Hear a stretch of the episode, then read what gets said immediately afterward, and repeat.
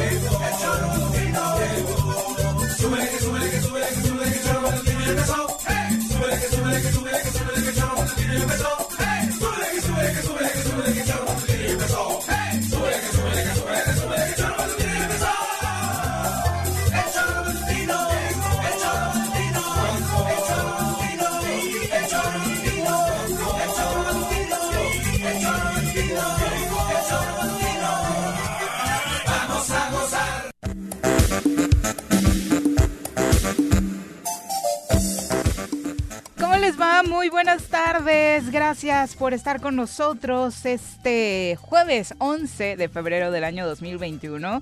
Nos encanta poder recibirlos totalmente en vivo y en directo desde la ciudad de la eterna primavera, Cuernavaca, Morelos, desde donde transmitimos para el resto del mundo a través de elzoromatutino.com, radiodesafío.mx, nuestras redes sociales oficiales y por supuesto nuestra aplicación, que esperemos ya la tengan descargada y si no, vayan corriendo porque es totalmente gratuita para quienes tengan sistema Android. Señora Rece, ¿cómo le va? Buenas tardes, bienvenido. Gracias, aquí estamos, listos para dar eh, batalla. Batalla porque he visto que ahí en Palacio de Gobierno había un pedo, ¿no? Puta. No les dejan entrar a los de... Fíjate cómo quieren estos güeyes controlar la fiscalía para que no ocurra esto, para que vean que Juanjo no es tan güey. Les le tienen pánico a una fiscalía autónoma, libre e independiente, porque ahora parte de esa fiscalía está queriendo entrar al ayuntamiento para investigar las corruptelas del gobierno del estado. Pero bueno, de eso hablaremos ahorita. Vamos a saludar a quien nos acompaña en comentarios. Eh, eh, ¿Qué está qué? ¿El cachondo. Una voz incómoda para muchos en el estado crítico en las redes y polémico en la cabina, ya está con nosotros.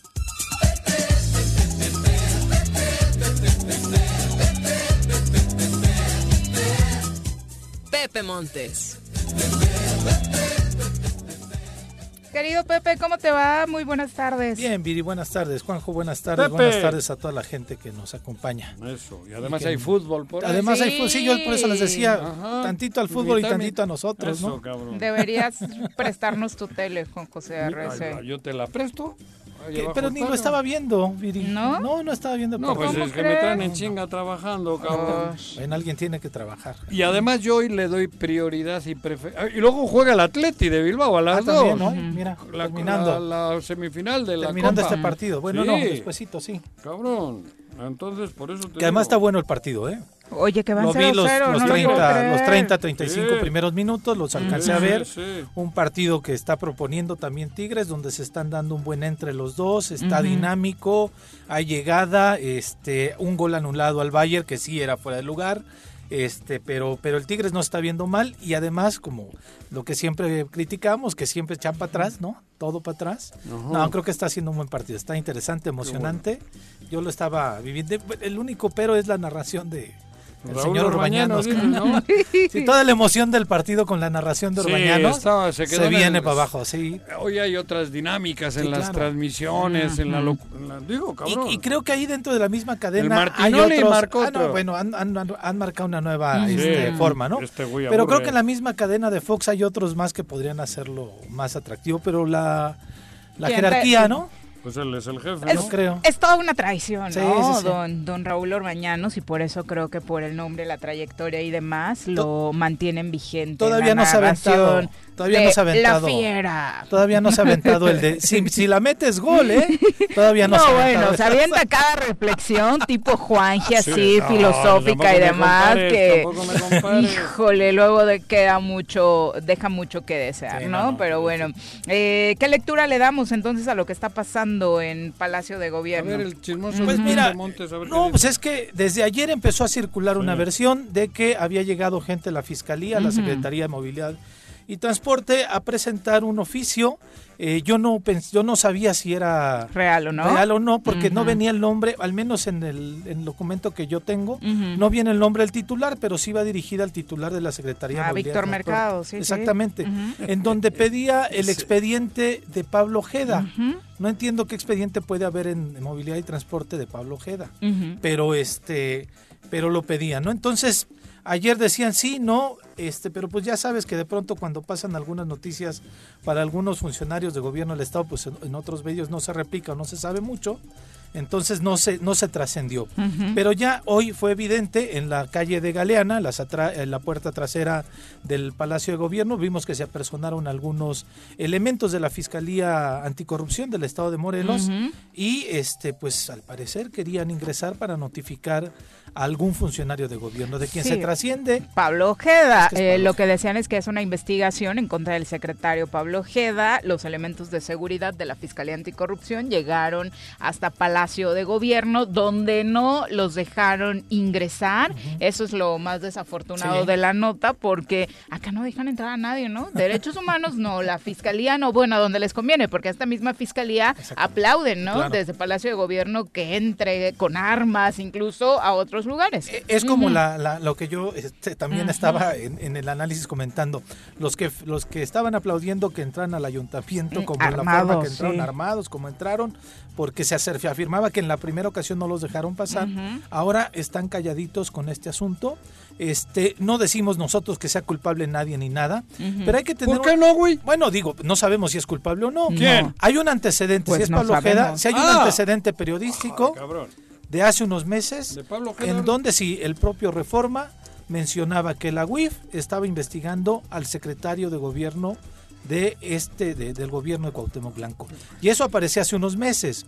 Trascendió dos días, Juanjo. ¿Sí? Muchos no le dieron importancia. Ajá. Y a quienes sí le, se le ha dado seguimiento e importancia, hablo de este medio, de algunos otros más, los han tirado de locos. Claro. Hoy A ti, a mí no. Sí, bueno, este, güey, a- no. a- hay, hoy trasciende esto. Uno, que puede ser parte del seguimiento de la de la UIF, la que puede estar ahí.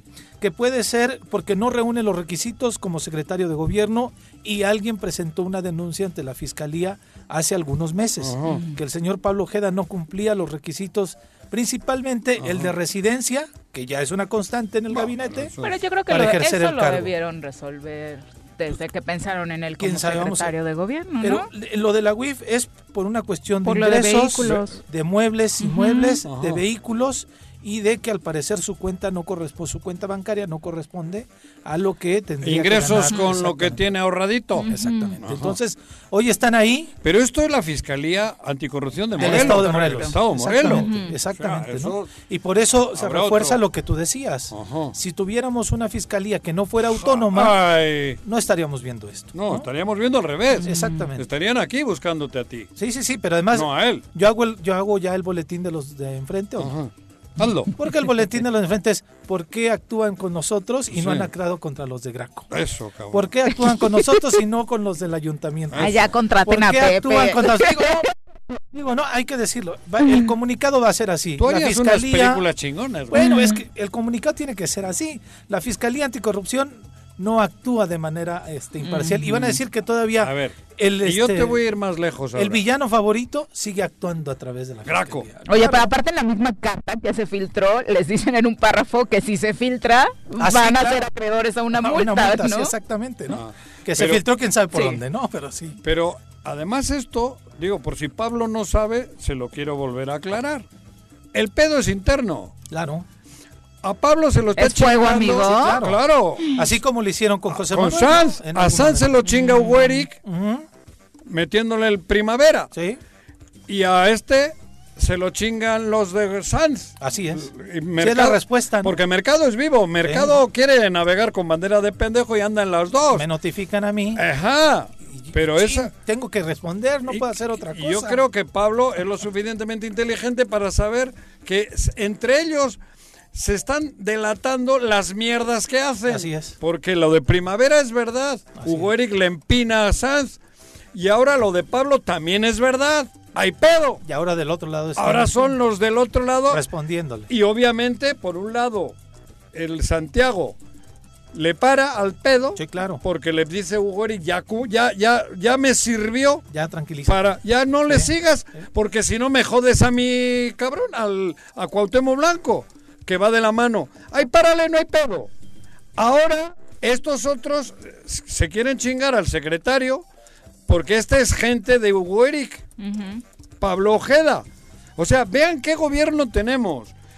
Una verdadera porquería, porque yo creo que si yo soy el en el choro, al que me estorba lo mando a la chingada, la verdad, al que estorba al grupo, Sí. al que perjudica, no dejo, Mm, A veces, ¿eh? Luego te tardas. me tardo, me Te has tardo. tardado algunas Alguna veces. vez, pero al, algunas al final veces, ya sí. me lo, Hay algunos que es te echan choro bonito y pero un ratito. te diré. Pero, Te diré. Bueno, el caso es este, Pepe, que es tan malo este gobierno, tan ambicioso, tan egoísta, que solo traen pedos internos por dinero. claro.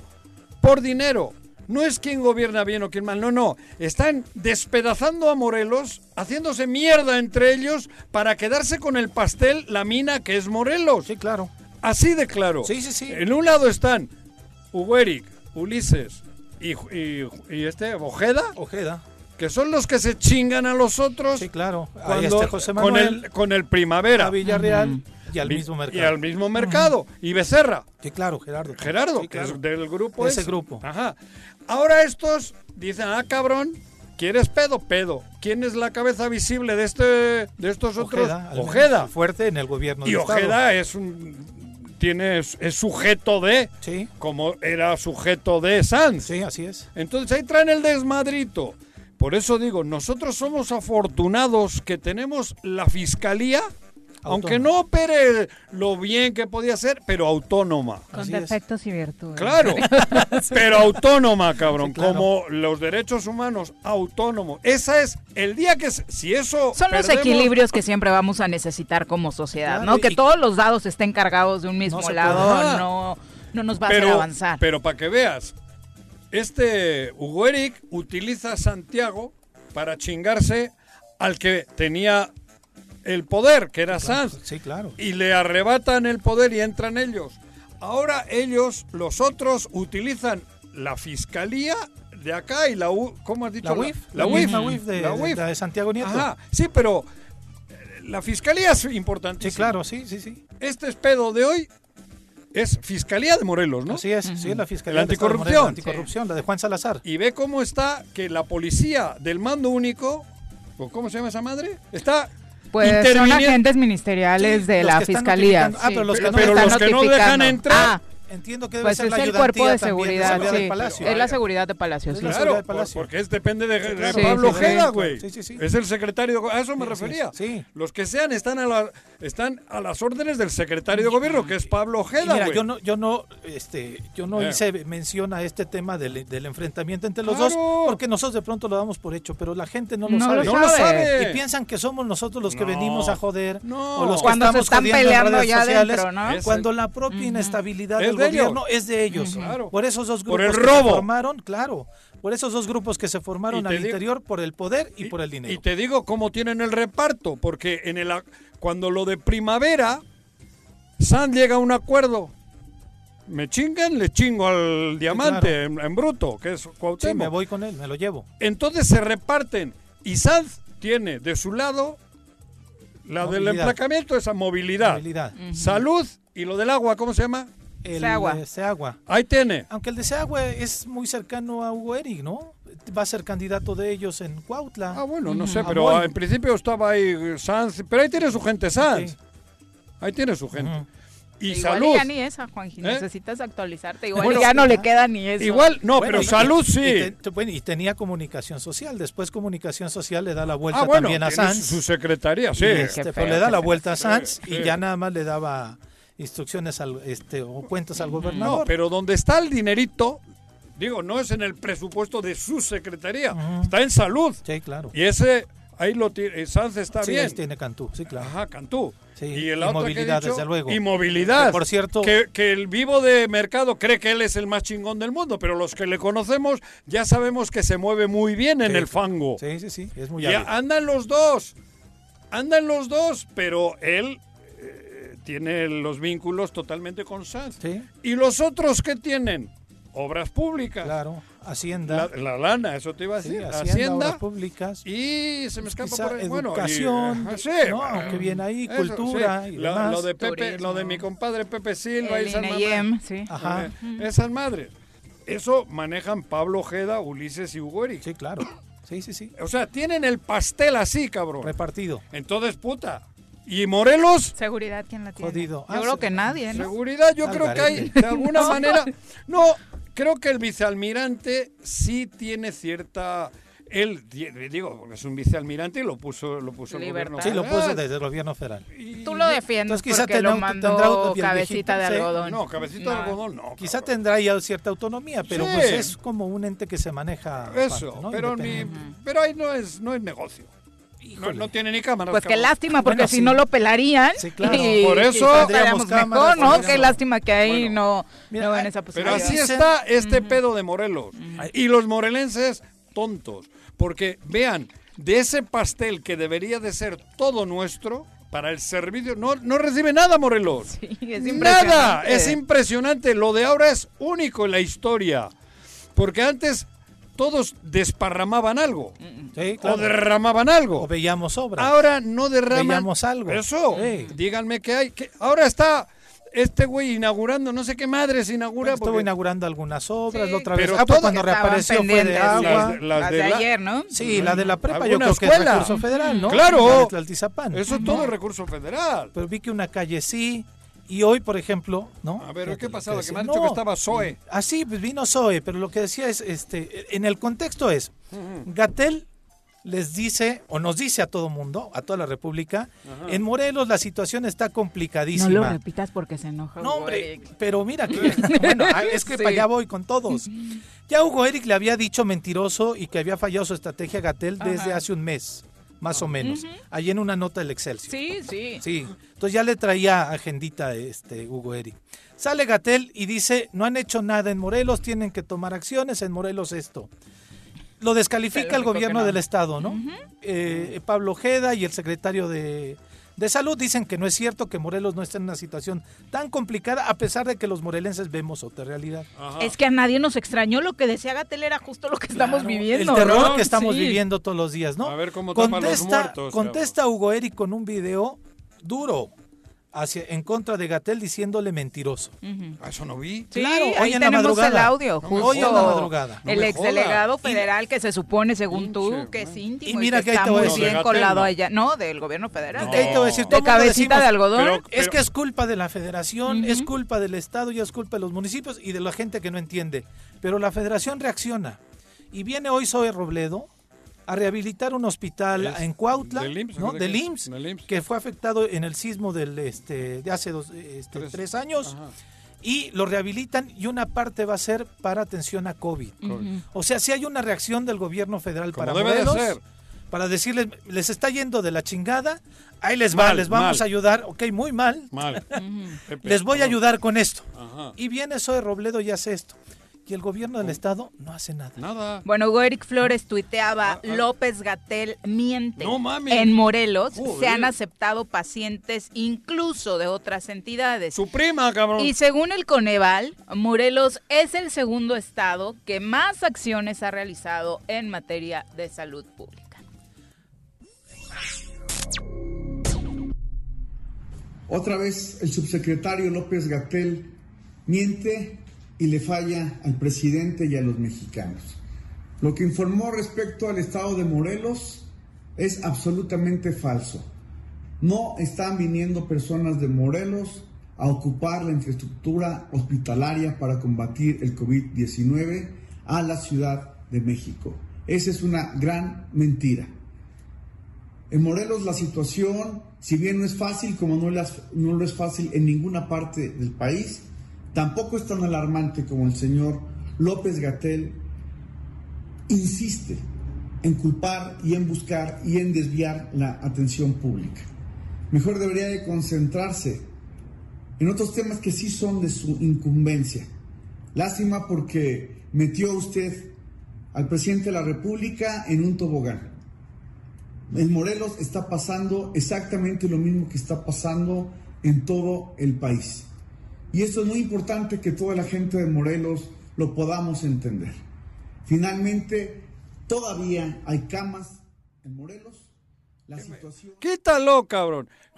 Es un mensaje del presidente del Partido Encuentro Solidario, velando por el bienestar de este los cabrón que tiene que hablar de Morelos si él nada tiene que ver aquí, o sí. Porque dicen que es su único gobierno, ¿no? A ver, güey. Defiende su único este, este es presidente... entre comillas. Por eso. Digo bastión porque no es su bastión, porque no votaron por el PES, votaron por la gente por Morena. Pero, pero quiere defender a Cuauhtémoc y justificar este gobierno cuando estamos viviendo otra realidad de la que nunca se enteró desde el primer día que fue delegado. Súper delegado. Y jugando súper bien este doble papel del que tanto habla Juanjo. Ah. Vivillo le decía. Vivillo. Algo así, ¿no? Es Vivillo. El curilla es López, López Gatel, pero por hacerle daño a AMLO. ¿no? claro. sí me voy a pelear con el subsecretario, pero por defender a AMLO por si llegan a reclamarle. Pero este cabrón no se acuerda cuando él mismo dijo que Morena es una mamada, que Andrés Manuel es una mamada, que utilizaba el recurso para... Lo dijo, él lo dijo. Lo dijo en el 2019, claro, en diciembre. Siendo superdelegado. En una reunión con sus grupos parlamentarios. Lo dijo él. Ahí lo dijo claramente. Dijo que Andrés Manuel era una estafa. que Morena es una... que utiliza no, no es la primera vez que le deja caer mensajes negativos a la gente a inicios, A inicios de este mes dijo, Morena y el PES tienen una agenda política completamente distinta. distinta. No, al revés. No, Él lo dijo al revés. Dijo que era completamente distinta, que iban a seguir apoyando a Andrés la Manuel. 4T sí, eso. Pero con Morena dijo, se distanció. Que iban a apoyar a Andrés Manuel, pero que Morena y el PES tenían una política completamente distinta. Por eso. ¿El PES, su PES o el otro? Pues es que ya los dos Las son pirañas, son ah, pirañas. son pirañas. Pero para que vean es que me gustaría que, que, que, recordarles otra vez lo que dijo este cabrón. Pero más dices de Andrés Manuel ah, y de Morena. Eso hay que decírselo siempre a la gente de por Morena. Por eso no lo tienes por ahí. No, está, está en una. Bueno, ahorita lo buscamos. Ah, no, por eso, porque vale la pena poner este video, esto que acaba de decir el güey, y poner lo que él dijo de Andrés Manuel y de Morena. Él lo dijo. claro. Él delata. Él traiciona. hay como cinco declaraciones en este año. Se cagó. Yo estaba cuando él se cagó el güey porque nunca se imaginó que le iban a grabar lo que dijo. Se cagó. Estaba, pidió perdón, se tiró al, como sabe hacerlo. Ya me había advertido Marcelo Ebrard, es especialista luego, echándose al piso de alfombra. Perdón, Andrés Manuel. No, es que yo, este, él se cagó. Tuvo ocho días que no esconderse. no, sabía no daba la cara. porque lo vi. Ya después decía que lo habían descontextualizado como es la excusa de todo mundo descontextualizaron mis declaraciones. pero hay como cinco esa frase que dijo él. Hay como cinco declaraciones así de él Juan en lo que llevamos de este gobierno, ¿eh? Hablo del gobierno federal, el gobierno acá. el tipo jugando con su doble lenguaje. ¿Lo tienes? A ver, ponle, ponle. Joder, este, cada vez está la, la, crisis en Morena no es menor, se pelean por todo y quieren todo. Bueno, ustedes ya lo vieron, ustedes son legisladores, este, se dan cuenta que van por todas las canicas. Eh, yo sigo creyendo que el presidente no está contento. Yo estaba en una reunión con el presidente, la última reunión que tuvimos con él, muchas veces dijo que no estaba contento con Morena, que estaba muy defraudado de Morena. Nos lo dijo otra vez y lo ha dicho públicamente, nos lo dijo en esa reunión, que si Morena sigue igual, él se iba a salir de Morena y les iba a exigir que le quitaran el nombre. Es muy fuerte. Y con los presupuestos que viene, yo, no veo cómo. Se lo digo de manera muy sincera, algunos dicen con un gran entusiasmo, no hombre, Morena Yo tengo mis dudas, tengo mis dudas porque sé qué es lo que se está construyendo y lo que se está construyendo es una estructura social posiblemente sin precedentes en la historia del país, o el único precedente fuerte pues, fue en solidaridad en Carlos Salinas, pues hagan de cuenta que es eso nada más que con tecnología. A ver. Sí, sí, sí, compa- que le termina compara a Salinas Desmarcándose de Morena, comparando el proyecto social de Andrés Manuel con, con el de Salinas. Pues Eso lo dijo este, Claro. el que acaba de decir. ¿Qué ha dicho? Sí, Que- que Hugo que que López López miente. Gatel miente, que cabrón. Morelos estamos bien, Puta. que se ocupe de sus asuntos, dijo, Ajá, como si este no fuera un asunto. Por Dios, sí López sabe que en Morelos también está el COVID-19. No. No somos una isla. ¿Ustedes confían en Hugo Eric qué? Flores. Es un Pero traidor. además el video lo sacan Cabrón. lo sacan en la madrugada el video. qué raro siquiera- el horario, ¿no? ¿A en qué hora trabajan? Sí, exacto, en la el- madrugada, la sí, sí, como Sí, a las yo An- cre- sí, Andaría sí. a ver si encontraba algo en el agua. Tal, tal vez, o sea, el video lo grabaron evidentemente, ¿no? Ajá. Y lo, lo avientan a redes sociales en la madrugada, Ese qué raro. Y ya después, pues algunos que este, estamos pegados en las redes, pues le lo Ah, ¿tú sí retomamos. lo viste en vivo? yo lo vi, no, yo lo vi Ah. como a las No me jodas. 6 de la mañana, seis y Ok. media de la mañana. Yo eso no, ni lo he visto. En vivo que este, el video o en yo. cuanto lo subieron. No, no, no, Dije, yo vi como a las 6 de la mañana que se había subido 7 horas este, antes, Antes. un rollo así. Pero vean, Morelos, ¿en qué estamos? Es que es increíble. Yo- decía, Joder. estamos en tiempos electorales y vamos a escuchar de estos Ajá. mil discursos que no tienen ninguna coherencia, Claro. pero sí mucho interés. No saben ya ni qué decir para Claro. salvar su mina de oro. Tienen el palacio en la puerta ahora, esperando que les dejen entrar, Para que los notifiquen. para que los notifiquen y no les dejan entrar. Porque Ya- hay actos de corrupción, cabrón. Sí, así es. O sea, y luego aquí los tengo formados, Hacienda, te mandan Hacienda para todos estos cabrones. Creen que nos van a asustar. Ahí estamos cabrón. respondiendo, pero no. No me jodas. No, pero ve, este, este es la piraña Sí, mayor. claro. Sí, no, ¿Qué con ese tipo de cinismo. calaña es que hoy le dice a, a Gatel, Sí, que es el brazo de confianza del presidente de la República en el tema COVID, guste o no guste? sí, claro. Y por eso digo, y el gobierno federal no se engancha y aún así manda a su director del IMSS a, oye, A Morelos, ayudar, pero a porque, ayudar. porque estos sí ayudan al Claro, pueblo. porque está jodido el asunto. Claro, Claro. cabrón. Entonces la respuesta del gobierno, la respuesta del gobierno federal, Federal, ante el tema de COVID tan delicado Es en Morelos, práctica. al menos mandaron a, al- a A- este cuate. a abrir, Lo eh, que no- camas, lo güey. que, ¿Qué ha hecho el gobierno del estado? ¿Cuántas camas ha abierto más? Ninguna. ¿En qué, gobi- en qué hospital Ni han del inflado el hospital ni- móvil. ni, No, ni siquiera el han inflado el hospital móvil, ¿no? Claro. No han dicho que también el- en Huastepec se recibe gente con Claro, COVID. pero eso Y es una del respuesta del gobierno federal, ¿no? Entonces, del IMSS en particular, ¿no? Exacto. Entonces, en lugar de engancharse el gobierno federal con este tipo de declaraciones irresponsables, porque es una irresponsabilidad lo que hizo este Hugo Eric hoy, desestimando absolutamente. la problemática que estamos viviendo todos los días, el gobierno federal trae al director del IMSS y tenemos ahí algunas camas más que esperemos que no las ocupemos, Claro. que esperemos que la situación vaya bajando cada día más.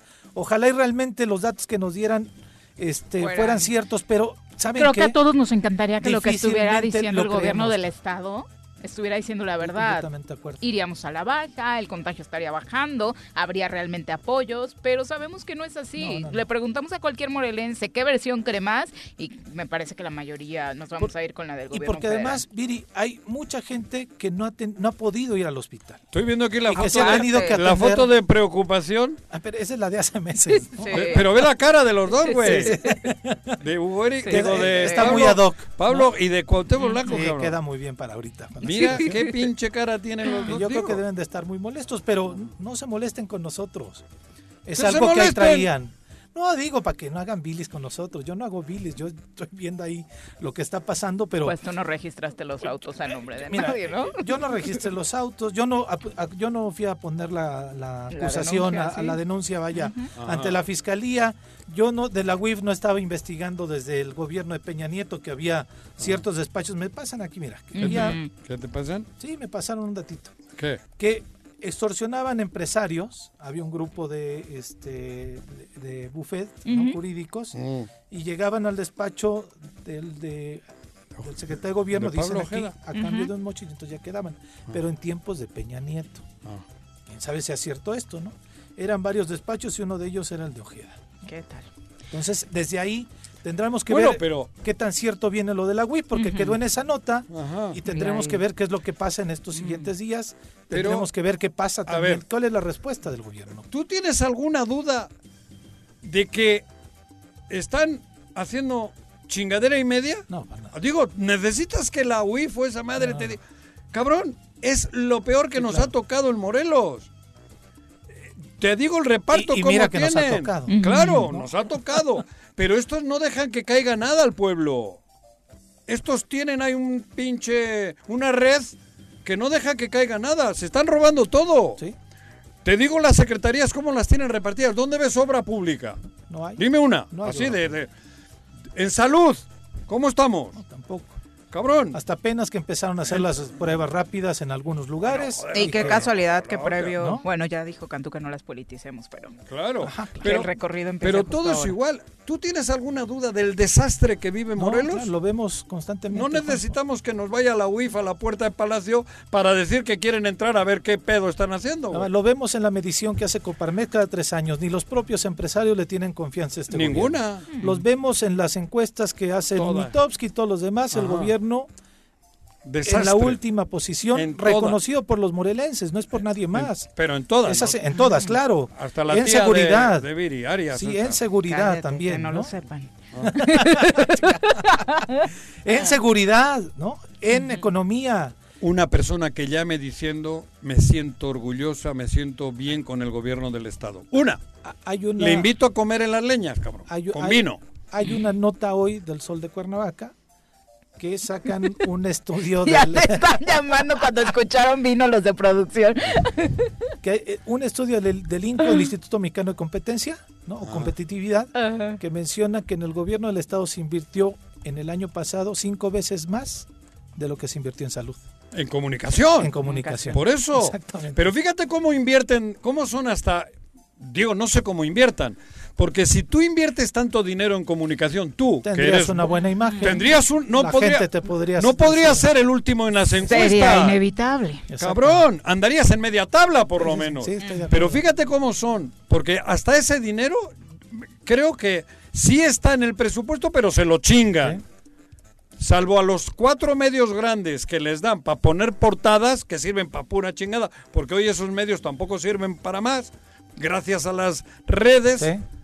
Estos cabrones han gastado una fortuna en comunicación social y es el gobernador menos querido del país. ¿Te acuerdas que se lo preguntaron a, Sanz en la comparecencia? Cuando ha llegó- gastado tanto y además pidió más. Eh, y, sí. y aventó. Alex, Pues la sí, a Alex Yo no lo Pisa. ejerzo. Ajá. Yo creo que ya Y desde ahí ahí estaban. Ahí está. nos enteramos de enojaditos. Ese es otro de los dineros que los utilizan a medias porque el otro medio se lo clavan. En deportes que han hecho. Desafortunadamente. Algo, díganme. mismo. En el área que gustes. Pero si tú tienes tanto dinero en comunicación, puta. por lo- Gozarías de buena imagen. no, goza- por lo menos al. ¿Cómo se llama el de deporte? A Villa, a A- a Ger- terrazas. a- joder, a Germán Villar. Pues le, le- le- le- le maquillaría todos los días, cabrón. Sí, sí. y a terrazas. Le, le haría cuatro fotos simpáticas, pintaría el pasto del centenario de verde con tanto pinche dinero que dice que se gastan, cabrón. Pues Todo entonces sí están como mi Cruz Bueno, ya. Azul, ¿no? Que invierte, invierte y nada más. Ah, exactamente. Pero el Cruz Bueno, al menos llega a las invierte, ¿no? finales. invierte, entre Ajá. comillas. Saludos a Billy Álvarez. Pero el, O el sea- Cruz al menos llega a las finales y cada torneo decimos este es el bueno. Exacto. Aquí no podemos decir que este es No el bueno. pudimos hacer en enero el pronóstico de que este año va a ser el bueno para Morelos. Pero bueno, nos vamos a nuestra primera pausa. Es la una con 33. Regresamos. Un día como hoy. 10 de febrero de 1821. En Acatempan, municipio actual de Teloloapan, estado de Guerrero, Agustín de Iturbide y Vicente Guerrero ponen fin a las hostilidades entre insurgentes y realistas. ¿Se va a hacer o no se va a hacer la carnita asada? No, no se va a hacer ninguna carnita asada. Mejor quédate en casa y escucha. En Morelos las y los diputados trabajan por leyes con justicia social y de beneficio para todos. A partir de este año, las actas de nacimiento no pierden vigencia, así que ya no tendrás que gastar más para realizar tus trámites. Con acciones como esta, Morelos avanza. 54 legislatura. Congreso del Estado de Morelos. ¿Te gustan los caballos? ¿Tienes uno? ¿Sabes montar? ¿No? ¿Quieres aprender? Conoce los beneficios de hacerlo en Rancho de la Media Luna en Huitzilac. Contáctanos al 777-155-1062.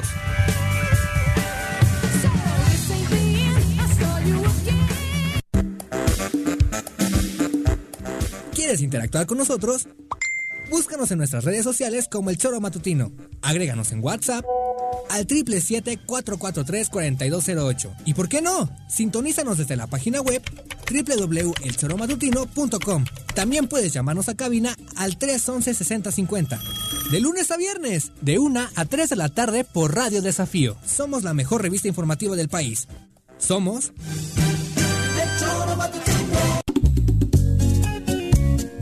Cafetería, tienda y restaurante Punto Sano. Contamos con comida vegana y vegetariana, porque nos preocupamos por tu salud. Ven y conoce nuestros productos orgánicos y suplementos alimenticios. Al interior de Plaza Andrómeda, local 19, en calle Pericón, Lomas de la Selva. Contáctanos al 372-3514 o búscanos en Facebook como Punto Sano Cuernavaca.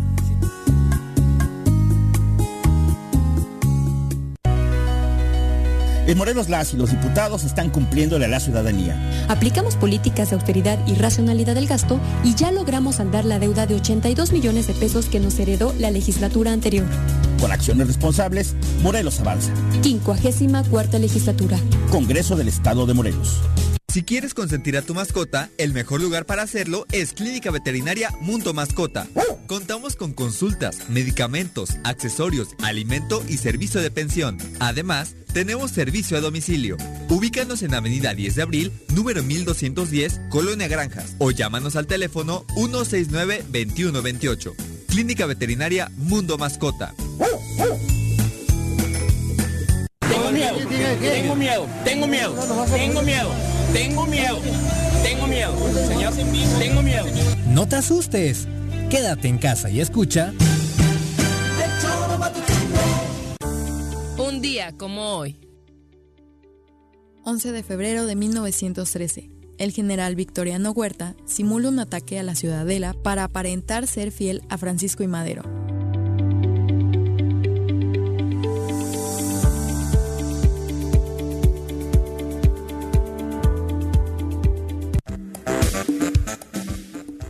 Muchas gracias por continuar con nosotros. Vamos a nuestro reporte del COVID. La doctora Brenda Valderrama ya está en la línea telefónica para platicar con nosotros acerca de la situación que estamos viviendo en Morelos. Desde la Academia de Ciencias de Morelos, la doctora Brenda Valderrama nos comparte la información más relevante del coronavirus.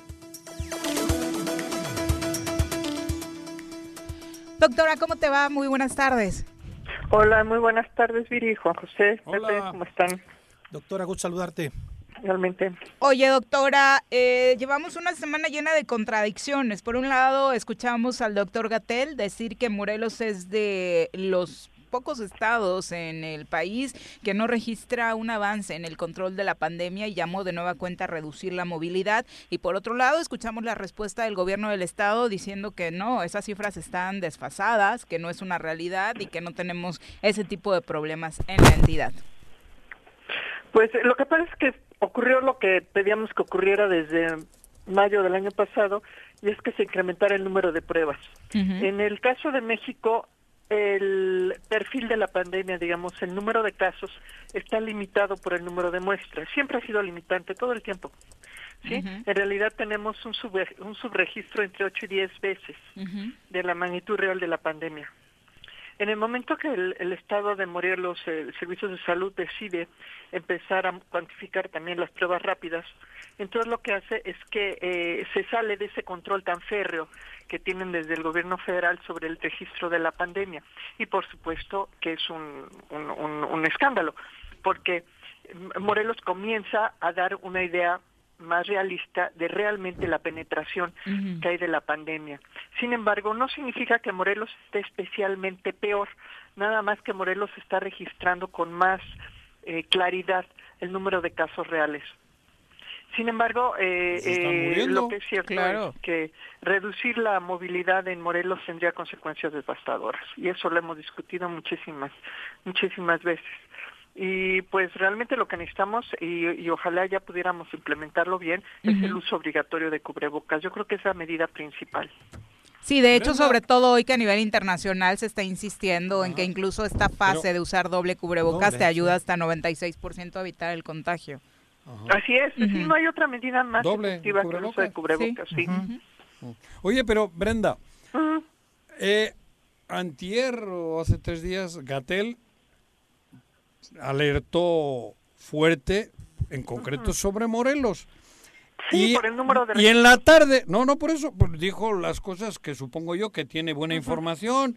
Sí. Y en la tarde, el chico del clima y el secretario de gobierno dan una conferencia y a mí me impactó lo que dijo el secretario de gobierno. Porque aparte de desmentir lo que había dicho Gatel, él dio una frase que es para lapidarla. Ya ni me acuerdo cómo, cómo No dijo. descartamos No tomar de- medidas extraordinarias. No descartamos el tomar medidas, el hacer algo. No me jodas. Después de que ustedes hace nueve meses les alertaron, les dijeron cómo. Hoy nos insulta el secretario de gobierno diciendo que Tal vez. tal vez tomemos alguna medida por ahí. No descartamos el hacer algo. No me jodas. Sí, no, realmente es Brenda, tremendo. Fue Y esta tremendo. decisión que hicieron- esta decisión que hicieron de manipular el semáforo rojo Ándale. para, para Ah. liberarlo de restricciones Claro. es, es, es, es mortal. O sea, tiene consecuencias ese tipo de cosas. Mortales. Y, eh, no, realmente es una situación imposible. Yo, yo lo sé. eh, pero pues la responsabilidad la tienen ellos. Ellos son autoridad. Doctora, ¿y, y por qué eh, dentro de todo este esquema, más allá de la de entrar en polémica, sí nos gustaría entender qué, qué podría estar llevando a una autoridad a decir no, no tenemos un problema tan fuerte cuando, como tú misma lo dices, gracias a estas pruebas que se están realizando, tenemos un eh, datos más certeros sobre pues la dificultad que está significando para Morelos el tema de los contagios. Sí, lo que pasa es que no es que Morelos esté especialmente mal, es que todos los demás, los otros 31 estados no están muestreando, ¿sí? O sea, no es que no es que no, no es que no estemos, eh, eh, digo, no estamos bien, eso seguro, pero no estamos ex- excepcionalmente mal. Lo que pasa es que todos nuestros vecinos decidieron no aplicar muestras. Si tú nada más sacas 10 muestras, lo más que puedes tener son 10 enfermos. ¿Sí? Si nosotros hacemos 100, muest- 100 pruebas, vas a tener 100 enfermos. Pero no porque no haya 100 en el otro estado, simplemente no están cuanti- cuantificando. Y eso fue una decisión que se tomó desde el día uno, ¿eh? No hacer pruebas, ¿sí? Y, y, y- y la forma de la, del contagio en realidad se manipula abriendo y cerrando el número de pruebas.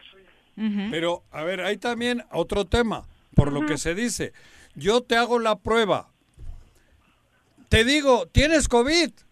Y te doy un, un- un- un sobre con gel y te dice, vete a casa. y, van a casa, cabrón. Pero no hay un seguimiento epidemiológico. Pero ni desde el de la- momento en que ni desde el momento en que te lo detectan. Realmente lo importante es el aislamiento, sin duda. ¿Sí? Que, que no sigas contagiando a otras personas. Pero desde el momento en que te dicen ya te tienen que amarrar para que Mira, no vayas de aquí a casa. Ah. información contradictoria. Por un lado, este, las personas dicen que no se les está dando ningún seguimiento y por otro lado el sector salud dice que sí les están dando seguimiento. Pero- Yo la verdad no lo sé.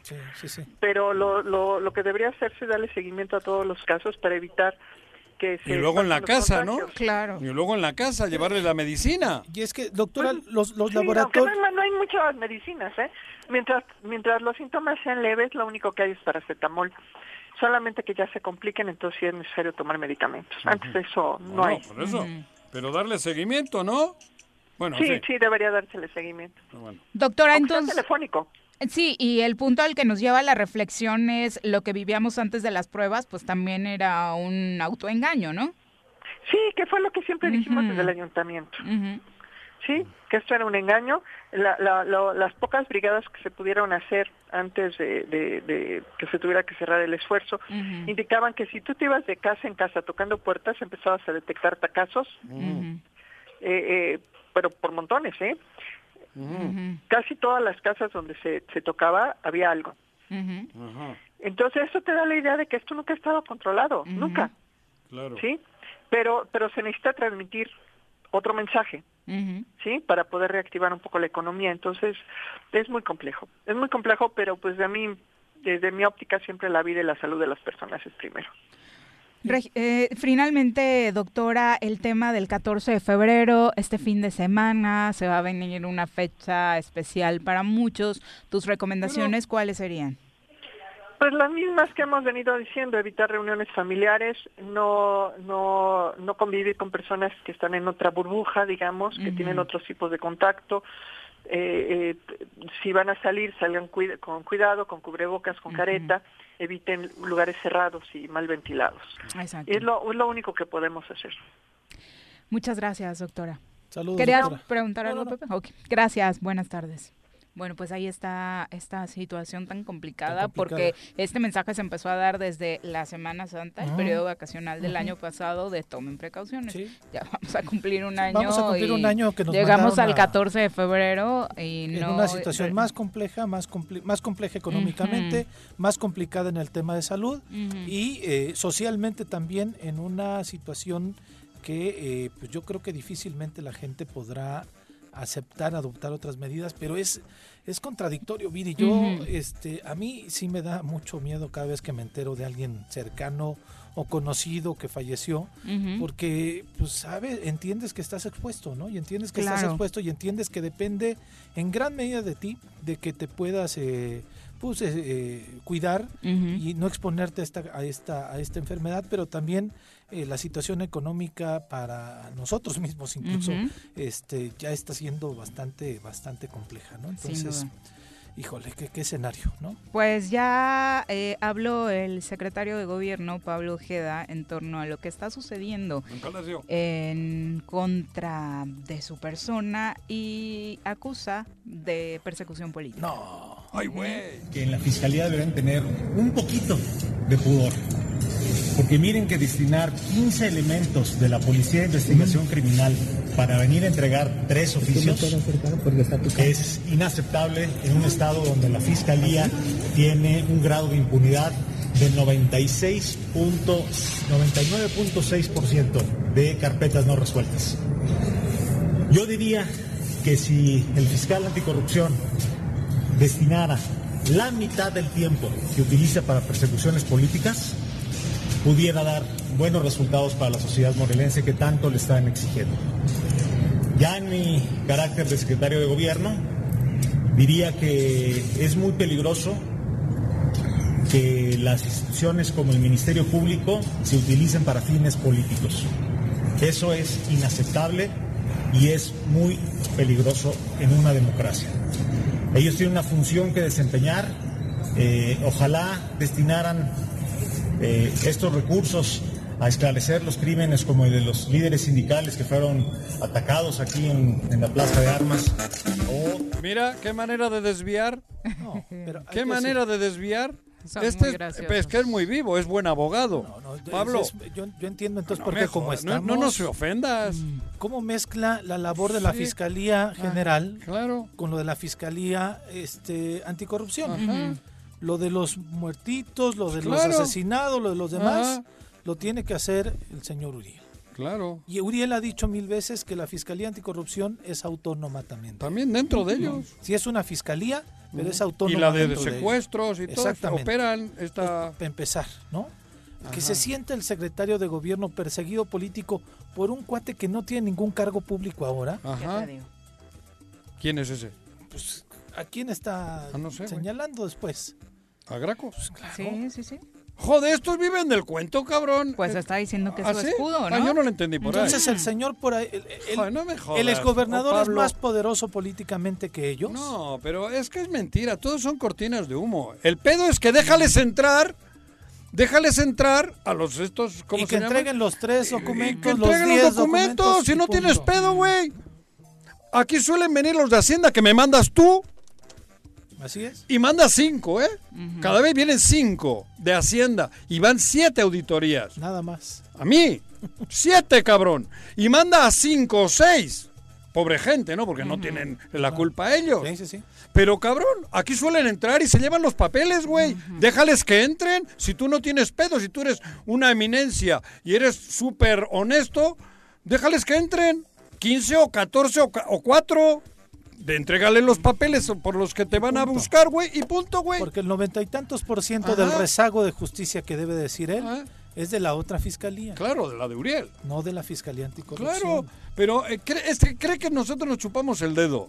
Y, joder, ahora ya me está jodiendo Pablo también, cabrón. que Oye, antes no lo defendías. mucho. Pero, pero es que yo pensé, Antes creí que y gallazo, pensé ¿eh? que, que son parientes de don Pendejete, ese soy yo.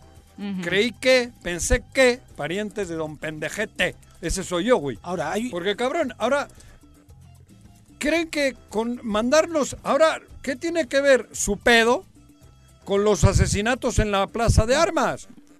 ¿Qué tiene que ver? Claro que hay que esclarecer los asesinatos. No es uno de los que se sale diciendo inmediatamente de esos claro. asesinatos. Eran del- de la delincuencia Claro, organizada. ah. Este, es entre ellos. se Es andan entre matando, ellos, ¿no? pues era entre ellos. No desestima él Claro. esos mismos casos. Ahora Joder. ya van a ser su bandera Peor. política, ¿no? A ver, Cuando además que no haya asesinatos depende de ellos también, ¿eh? Claro, antes Depende de... de la prevención Claro, del delito. en el Zócalo como ellos. te matan, güey. Exactamente, ¿no? A ver, pero vuelvo a repetir. Si no tienes pedo, Abre las puertas. abre las puertas. ¿Qué papeles quiere, muchacho? Sí, claro. De mí. Aquí suelen venir. Siete auditorías llevan Nada más. mandando. Y entran a la oficina y se les da, porque también podría decir yo, a la chingada. No. Entrega lo que te piden. Si tú no tienes pedo, no, no. re- A Graco recurrió otra vez a decir que Graco. Sí. Puta, ese hombre qué chingón es, güey. ese, ni el Cid campeador. No, ni creo que ni el día que Salinas, muera, digo Mm, que sí, no, te imagínate. no, si algún día muere Graco, que va a morir como todo, claro. ese va a seguir jodiendo. Desde allá. Como el Cid campeador. ¿Has leído ustedes las Sí, historias? bueno, Que, que en ganaba. la secu te lo dejaban sí o sí. Sí, sí, sí, cabrón, sí. ganaba Sí. batallas muerto, güey. Pero, ¿cómo somos tontos en Morelos? Estos nos mandan cortinas de humo. Pablo, Pablo, cabrón, ten un poquito de dignidad, güey. No, digo, entendemos Si su no molestia, tienes ¿no? pedo, no, pero molestia, ¿por qué? No, digo, pues de estar muy encabronado Pero porque sí es el lo que- secretario de gobierno. Pero es lo que hacen ellos, güey. Claro. No nos callan mandándonos Sí. a Hacienda. Y el último mensajito, Pues, güey. para mí fue así, ¿eh? ¿Cómo? No lo vamos a chingar. Ah, claro. Dicho por el notificador. Claro. El que me entregó también la tema de Hacienda. Ujú. No lo vamos a chingar. Pero por eso, ¿pero qué van a chingar? Pues, pues, cabrón. Yo, no tengo cuenta en Suiza. No, no, pero es que además son unos desvergonzados. Juan. Claro. Inmediatamente ellos dijeron, estos son ladrones y pusieron a todos en un costal. Claro. Y por culpa de estos vivimos esto y siguen con esa narrativa en estos dos años y ahora que se actúa, ¿no? ¿Por qué no se no dijeron eso cuando fueron a la, Y al tiene ayuntamiento razón, de. Cuernavaca? Y tiene razón Jorge Meseguer. ¿No? Al ayuntamiento de Cuernavaca fueron armados y ahí no dijeron nada. Aplaudieron, y ahí ¿no? apla- y ahí no ¡Claro! ahí no Era el mismo. Ahí no Claro. dijeron que era, Era Graco. Juan también, ¿no? Sí, claro, Sí, el claro. mismo. Ahí no dijeron que era Graco. Hay que hacer un comparativo con las los expresiones que así, surgieron claro. ese día, ¿no? Y se llevaron hasta la- las laptops y Creo que todo. fueron a Todo. Yautepec también, También. la Fiscalía Claro, Anticorrupción. sí. Y llegaron también armados, ¿no? Claro. Sí, sí. Y ahí tampoco el alcalde dijo que era Graco. No. Ni tampoco ellos dijeron que era Graco. No, ¿no? ahora sí. Era una actuación de una institución. Ujú. ¡Pum! Adelante. Si Ajá. son culpables o no, la, de- la, la- la misma institución lo dictaminará. Pero en este momento Pero además, tienen que recibirlo. tiene razón Jorge Meseguer. Ellos, su especialidad ha sido perseguir Claro.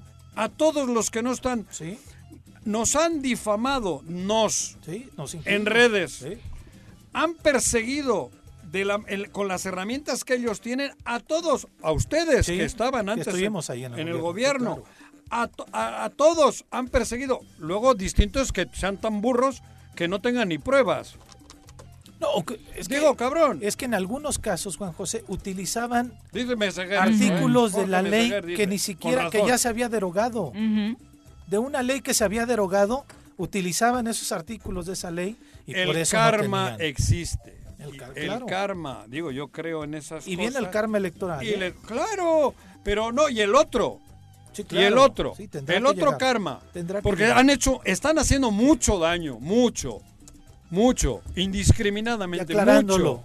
que los del gobierno anterior, algunos compañeros míos, no eran blancas Ah, palomitas. no, cabrón, pero se lo dijimos No, en Pues su día en también. ningún momento en esta hora que llevamos al aire hemos, Hemos defendido, defendido a alguien, absolutamente ¿no? Pero ni lo, bueno, Quien claro. la deba que la pague. A ver, cabrón, a través- en este programa a través- tuvimos pedos con la gente del gobierno Claro, estoy de anterior, güey. yo lo sé. Claro, güey. No, yo lo sé. Y aquí Cuando estuve en comunicación, ni siquiera tu- yo en comunicación, No, no, no. tuvimos una relación institucional, Claro, no se pero sí teníamos este, Ah, poder sí, platicar. claro. Porque esto es ya ni, ni siquiera puedes hablar con gente de gobierno No. porque este, piensan que los están traicionando. Claro, los prohíben. Exactamente, ¿no? Entonces, así clarito, que quien la deba antes, hoy y mañana que la pague. Y que el Pero pueblo... vía institucional y con las manitas limpias. Es decir, Claro. no utilizando marranadas para querer este, embarrar a gente que no tiene nada. Por eso, pero hoy para qué sale el Yo si fuese el secretario de gobierno hoy diría, ah, no tengo pedo, pásenle cabrones. Porque se hacen, se hicieron las víctimas desde que el, Ajá. desde que el, que el actual gobernador, el alcalde. Lo que pasa es que tiene el culo sucio. Entonces, Él, quieren hacer Pablo lo tiene. Porque si no, yo le, le enseño el culo al que quiera, porque lo tengo limpio. Y perdón por las expresiones.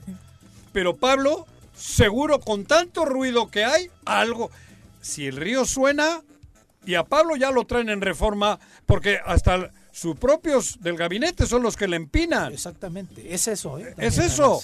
¿Qué tiene que hablar eso. de Graco? Si a ti, Pablo, te está empinando el amigo Sanz. Sí, son los intereses al interior Porque de tú les gabinete, puteaste con Ugueri, güey. Ahí tra- y tú y yo sabemos que así es. Cabrón, ¿para qué nos hacemos pendejos? Pero bueno, la respuesta Joder, fue cabrón. como venía, ¿no? como Sí. sabía yo que iba a venir. Les hiciste el guion. El guion, Les nada hiciste más. el guion. Eres- Termínenlo de redactar, compañeros, y ya. Pero sí lo están Sí, recibiendo. redondeen algunos. con la frase de las frases de Pepe hace un ratito. Es la una con 56. Ya esta mañana el Pleno del Congreso del Estado fue informado oficialmente de la renuncia del presidente de la mesa directiva. Hacía falta hacerlo oficial. eh, Jesús Otelo Martínez, Alfonso de Jesús Otelo Martínez. Con esta notificación ya hace efecto su renuncia y los diputados tendrían que iniciar el cabildeo para nombrar a un nuevo presidente del Congreso local o presidenta. Durante el inicio de la sesión ordinaria, el mismo diputado José Casas pidió que se les informara eh, pues si era real o no la determinación de su homólogo eh, y finalmente sí, se hizo oficial. Eh, ¿Tu versión sobre estos hechos, Pepe, qué lo habrá llevado? Pues este yo creo que era anunciado, ¿no? Después de la rueda ¿Sí? de prensa en donde él mismo fue Es que a... se veía tan fuerte, ¿eh? Ponchito. No, al- Yes. ¿qui- ¿quién lo iba a quitar? Pero es que yo creo que se que- desenmascaró ese día que él solito salió a la rueda de prensa sin que nadie se lo pidiera. O sea, cuando las diputadas eh, ¿Pero piden la rueda de prensa, ¿no? Ahí es cuando los mismos, el mismo reportero dijo, ¿y por qué siguen manteniendo al diputado Ponchito? Claro. Y entonces el gato quiso darle vuelta al asunto, Javier García, el diputado, no, se lo puso no a dar. me hables del Le quiso dar vuelta al asunto. ese, No, güey. no, bueno, le quiso dar vuelta al asunto. que. Es que no aquí hay para todos, Ah, no, ¿eh? claro. Cabrón. Pero ahí no Este güey respondió. que decía que iba a la guerrilla, cabrón. No me jodas, Ahí- no me menciones al gato porque Pero más- ahí te va. ese más- me ha defraudado más que Pablo Ojeda, Bueno, güey. es que el gato El ahí no pudo contestar por qué Gato, seguían gato. manteniendo a Ponchito. No me jodas. Y entonces de pronto aparece el del el, el Ay, grupo cabrón. parlamentario del PES a una rueda de prensa que no estaban invitados, que habían convocado las diputadas. La- Y ahí es cuando le pregunta el, el, el- el, este, el reportero. ¿es o no es parte de su grupo Zapotito. Zapotitla? Claro. Y ahí tuvo que responder que sí. Porque le dio vueltita y le dijo, no, no, no, por eso le estoy preguntando esto. Ahí Pues tuvo que decir que sí. sabíamos. Y ahí es cuando me parece que en ese momento se evidencia una protección, Claro. ¿no? Indecorosa. Indecorosa hacia este diputado y en donde ya era insostenible la permanencia del compañero, ¿no? Sí, que por cierto hoy dio la nota porque obviamente estaban en el pleno, no, Ah, eh, Javier García, obviamente no, por el tema del uso del micrófono de todos los ponentes, todos pasan con cubrebocas y pues él se lo quitó diciendo que pues sentía que se ahogaba, ¿no? Y, y además... ¿Se ahoga? Se- Pero... El gato. cubrebocas. Cabrón. ahora, regresando a lo de A ese Ponchito. algún día se lo vamos a decir también, cabrón. Bueno, pues es que... Cabrón. Claro, de- regresando De al hecho, tema ¿hace cuánto no hablábamos de él, no? ¿Quién de Estaba No, pues, desaparecido. por La eso, otra. Sí. por eso, Imagínate, los abrazos que aceptó, cabrón. claro, imagínate, Ay, güey. yo pensé que iba a ser uno de los diputados que iba a destacar Claro. en la agenda Claro. política. Es más, ni siquiera lo veía yo como, como oponente al gobierno, ¿no? Tal vez no como opositor. Pero a favor del pueblo. pero sí Propositivo. como un cuate que marcara agenda Claro. política y mediática Claro, y no lo hizo, pasó gris. Por- no, no pasó. total. Es un gato gris, El gato que está. sí, ¿no? No, creo Bueno. que esté muy triste, pero sí, Ajá. este, pero gris. no, no, triste, da tristeza también lo de él, hombre. Ya necesitaba el Congreso un refresco, pero son preocupantes las declaraciones de la diputada del PAN, que dice que la salida de Ponchito puede abonar a un mayor estancamiento del Congreso. No me diga eso. O sea, no ¿Quién me- dijo? La diputada del de, Ah, sí, la de su Dalila. partido. No, no, no, ¿La la del. PAN? Mm. Como si renunciase a Angela Merkel. Esa- por lo anda, puta cara, pero es que además digo. ¿en serio todavía puede haber más parálisis en el Congreso del Estado? Sí, puede haber más. Joder, cabrón. Imagínate el control que tenía Ponchito entonces, ¿eh? Del Congreso. Claro. Lo tenía así. Y estos dos años cumplió Pero con su del- cometido, su agenda de él La del PAN. ¿no? y la de su partido. Sí, por eso, y la del PAN, que han sido Joder, pues, tapetes, aliados, tapetes. ¿no? Aliados no declarados, pero sí en el actuar. Y por un, pa- y por, este un- y por un plato de lentejas. Exactamente. Porque además eso. Bueno, ya terminó el partido de Tigres Sí, contra perdimos. Bayern, perdió 1-0. 1-0. Hay dudas, el gol es muy dudoso por una supuesta mano de Lewandowski, pero Ah, sí, bueno, finalmente. Tenían VAR, ¿eh? No. Si, no hay, si el VAR no lo anuló. Lo habían anulado, fueron al VAR y, Y lo lo- validaron. Ah, Ajá. Por eso. Pero por lo que veo, lo que dicen los amigos, el, el- no se ha acercado una vez a la portería Exacto, alemana, cabrón. Exacto. No me jodas. Pues no, el tu Digo, camión es el tu camión, Sí, sí, ¿no? se bueno, pero hablo de que el Bayern creo que ha tenido Sí, generó muchas llegadas. Al menos en los 30 minutos que yo lo vi. Ahora decir generó que hemos muchas perdido llegadas. No. porque el VAR no. No, no, no, no, no, no. Bueno, Si fuese que has tenido ocho tiros de esquina, cinco acercamientos, tres tiros a En la el- portería, ni un tiro a la portería. tiempo iban así los números, ¿eh? Por Sí, dos, tres tiros de esquina del Bayern, dos del Tigres. Pero este, ta, el ta, ta, y en el segundo tiempo yo creo que la por estrategia lo fue que dicen, no, fue la- no, la tuca. no ha tenido una. la clásica. no, la verdad es que no. Y queda Pero ese sabor es- de boca de que siempre nos pasa lo Pero mismo, es de que estamos a un decoroso, es decoroso, no, la el- participación, por supuesto. Pero es, pero a ver, el Tuca cobra más que el otro cabrón que tenía enfrente. ¿eh? Tiene ¿El más técnico? nómina el Tuca. No, que Bayern. a ver, güey. no, a, güey. a ver, chéquenlo, no, cabrón. no, te lo juro que no. No, no, no, no, no este año. Lo que lleva sumando de, Ah. de los millones que tiene sé, en su sé. cuenta de Pero sí, Tigres. sí, en, este, en, este, en esta nómina Ah, de equipo por equipo no, no, hablo sí en el mes. No hay comparación. Quiero decir que Tuca, desde que está en Tigres, pocos entrenadores tendrán tanto dinero como él. Sí, claro. Y te Sí, lo sí, aseguro. sí, en el mundo. Sí, desde, desde luego. Cabrón, ¿sabes lo que lleva ganado este güey? ¿Eh? Entonces, joder, cabrón. Oye, Sí, oficialmente hoy gana la mitad de sueldo que el técnico. Pero, claro, la mitad. que pero- no está pero mal, ¿no? Ganar la mitad del sueldo. Del, del- del campeón de, de- de la, Sí, de la y Champions, es güey. exacto, ¿eh? El campeón de la Champions gana 7 millones de dólares anuales Ajá. y el Tuca 3.5. Pero 3.5 lleva 20 años. sí, claro. Sí, sí. Es a lo que iba, güey. Oye, pero ¿Quién, es- ¿Qué entrenador en el mundo ha ganado eso? Díganme. No, Pregúntale tiene- a Javier Aguirre. y tiene el control total del Tigres. Claro, él es el Él es el dueño. que decide ¿Cómo todo. era Sí, aquel sí, del sí. Manchester? ¿Cómo era? Este, ¿Cuál es? El viejito. Ferguson. Ferguson. Ferguson, sí, este claro. es el Ferguson Sí. de acá, güey. Sí, ¿cuántos años lleva ahí? Ojo, y los dos equipos de, de Pero sí Monterrey- llegó el Vasco cobrando más, ¿eh? El 4. ¿Ah, Ahora. sí? Sí. Ahora. Ahora Ah, sí, regresa Claro. cobrando 4. Qué Pero tú imagínate, el Vasco regresa a eso después de una odisea Europea, el Tuca nunca salió Nunca se ha ido, sí, Por eso, Sí, sí, sí. este es solo Tigre.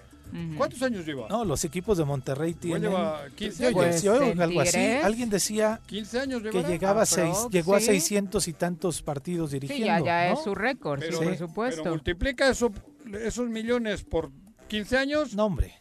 Es, es Sí, cabrón. claro, es un Eso es lo que yo iba. Por eso se da el lujo de estrellar su Ferrari a la menor provocación, Ah, ándale, ¿eh? claro. O sea, no tiene ningún Y- empacho y en hacer Tigres, eso. la nómina de Tigres entra en cualquier media tabla de Europa, no, no de Europa, de la Liga Española. De, de- de Monterrey y de Tigres, ¿no? Llegó en 2006 a los Tigres. mira. 2006, pues eso, Ujú, 15 años, ujú. Sí, la de Monterrey y de Tigres. esas son las 15 años por 3 millones de dólares, No, hombre. chingate esa mandarina. A ver, no me da. Bueno, No, los, pues los sí le el vale. Pregúntale a Cuauhtémoc cuánto impresionantes. Le vale chocar y decirle al de adelante, Sí, yo pago el no tuyo y el mío, sí. ¿no? oye, no me jodas, por eso es que no. no Pago no- tuyo el La, mío, la ¿no? inflación en la Liga MX. mexicana, sí. sí. Lo dijo Almeida, ¿no? Este, en una entrevista ahí para unos argentinos. Que no les gustó No, eh, pues la no. declaración, obviamente, pero Almeida dijo Pues son los eso, ¿no? ¿Qué ¿cómo dijo? les va a gustar? Pues eh, suena feo tal vez la frase, pero pues... Que eh, Sudamérica de vive del México, fútbol De lo mexicano. que comen, de Ah, lo claro, se genera pero acá, ¿no? años. Sí, claro. Sí, Pregúntale sí. al Billy Álvarez, cabrón. Sí, sí. Sí, no, pues Los traía de cero pesos y los hacía de 15 millones de dólares en el avión. Ay, pues si nos trajo al primo de la amiga de la sobrina de Messi, ¿no?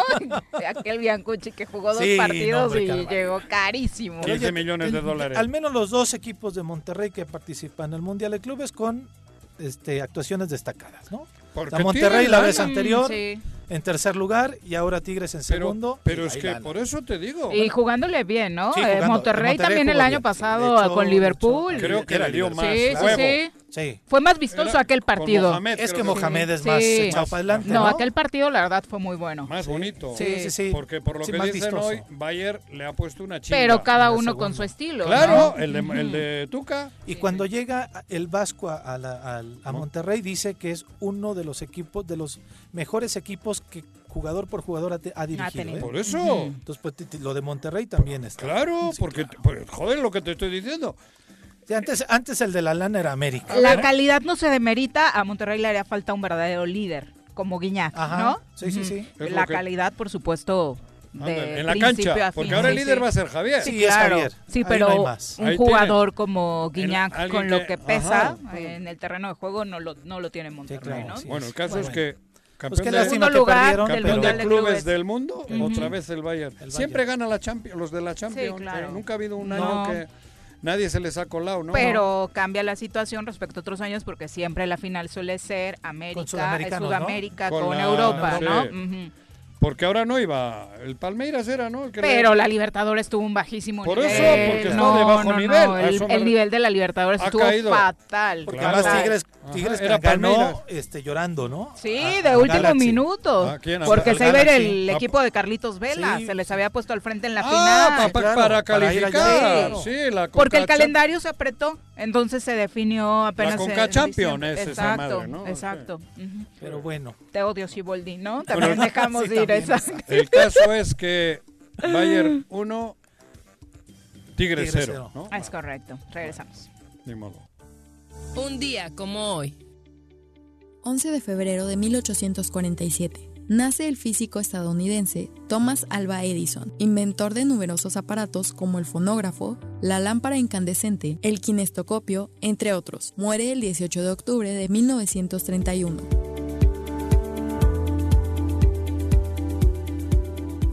Quédate en casa. Quédate en casa. Quédate en casa. Quédate en casa. Quédate, quédate, quédate. Y escucha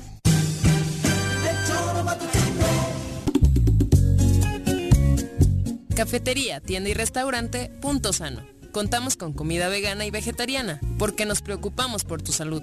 Ven y conoce nuestros productos orgánicos y suplementos alimenticios, al interior de Plaza Andrómeda, local 19, en calle Pericón, Lomas de la Selva. Contáctanos al 372-3514 o búscanos en Facebook como Punto Sano Cuernavaca.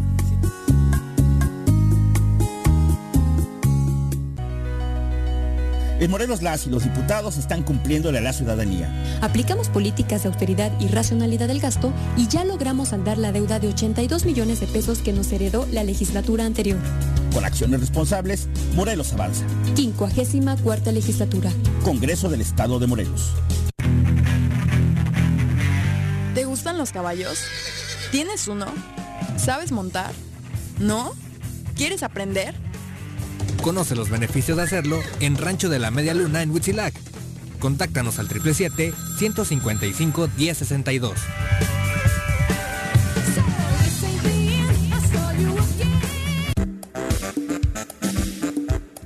¿Quieres interactuar con nosotros?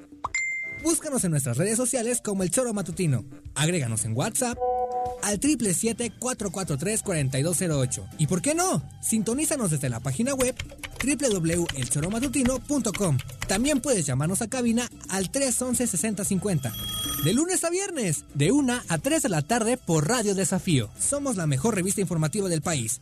Somos... Si quieres consentir a tu mascota, el mejor lugar para hacerlo es Clínica Veterinaria Mundo Mascota. Contamos con consultas, medicamentos, accesorios, alimento y servicio de pensión. Además, tenemos servicio a domicilio. Ubícanos en Avenida 10 de Abril, número 1210, Colonia Granjas, o llámanos al teléfono 169-2128. Clínica Veterinaria Mundo Mascota. En Morelos las y los diputados trabajan por leyes con justicia social y de beneficio para todos. A partir de este año, las actas de nacimiento no pierden vigencia, así que ya no tendrás que gastar más para realizar tus trámites. Con acciones como esta, Morelos avanza. 54 legislatura. Congreso del Estado de Morelos. Quédate casa, quédate en tu puta casa. Quédate. Y escucha.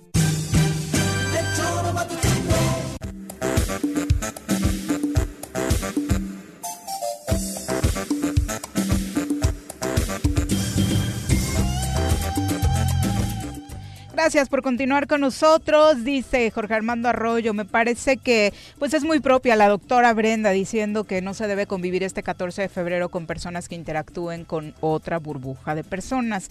Creo que si Juanjo explica la misma frase al estilo vasco tendría mayor impacto. bueno, él hablaría de que no vayan a coger, por ejemplo, cabrón. Sí. Al hotel y eso. Con desconocidos. Con desconocidos. Con desconocidos. Con el, no, pero eh, ¿qué no es que decían que o como... que le haga la prueba. La nariz, por lo menos, güey. Es que decía que como es 14 de febrero, ¿cómo le van a hacer para estar con el amante? Ajá. Exacto, es domingo. Exacto. Pues tienes que estar con la familia. No me jodas. ¿Cae en domingo? Cae en domingo, cabrón. Mira, Juanji ah. tampoco lo había planeado. Si hay doble frente. le tengo que decir a Malvo.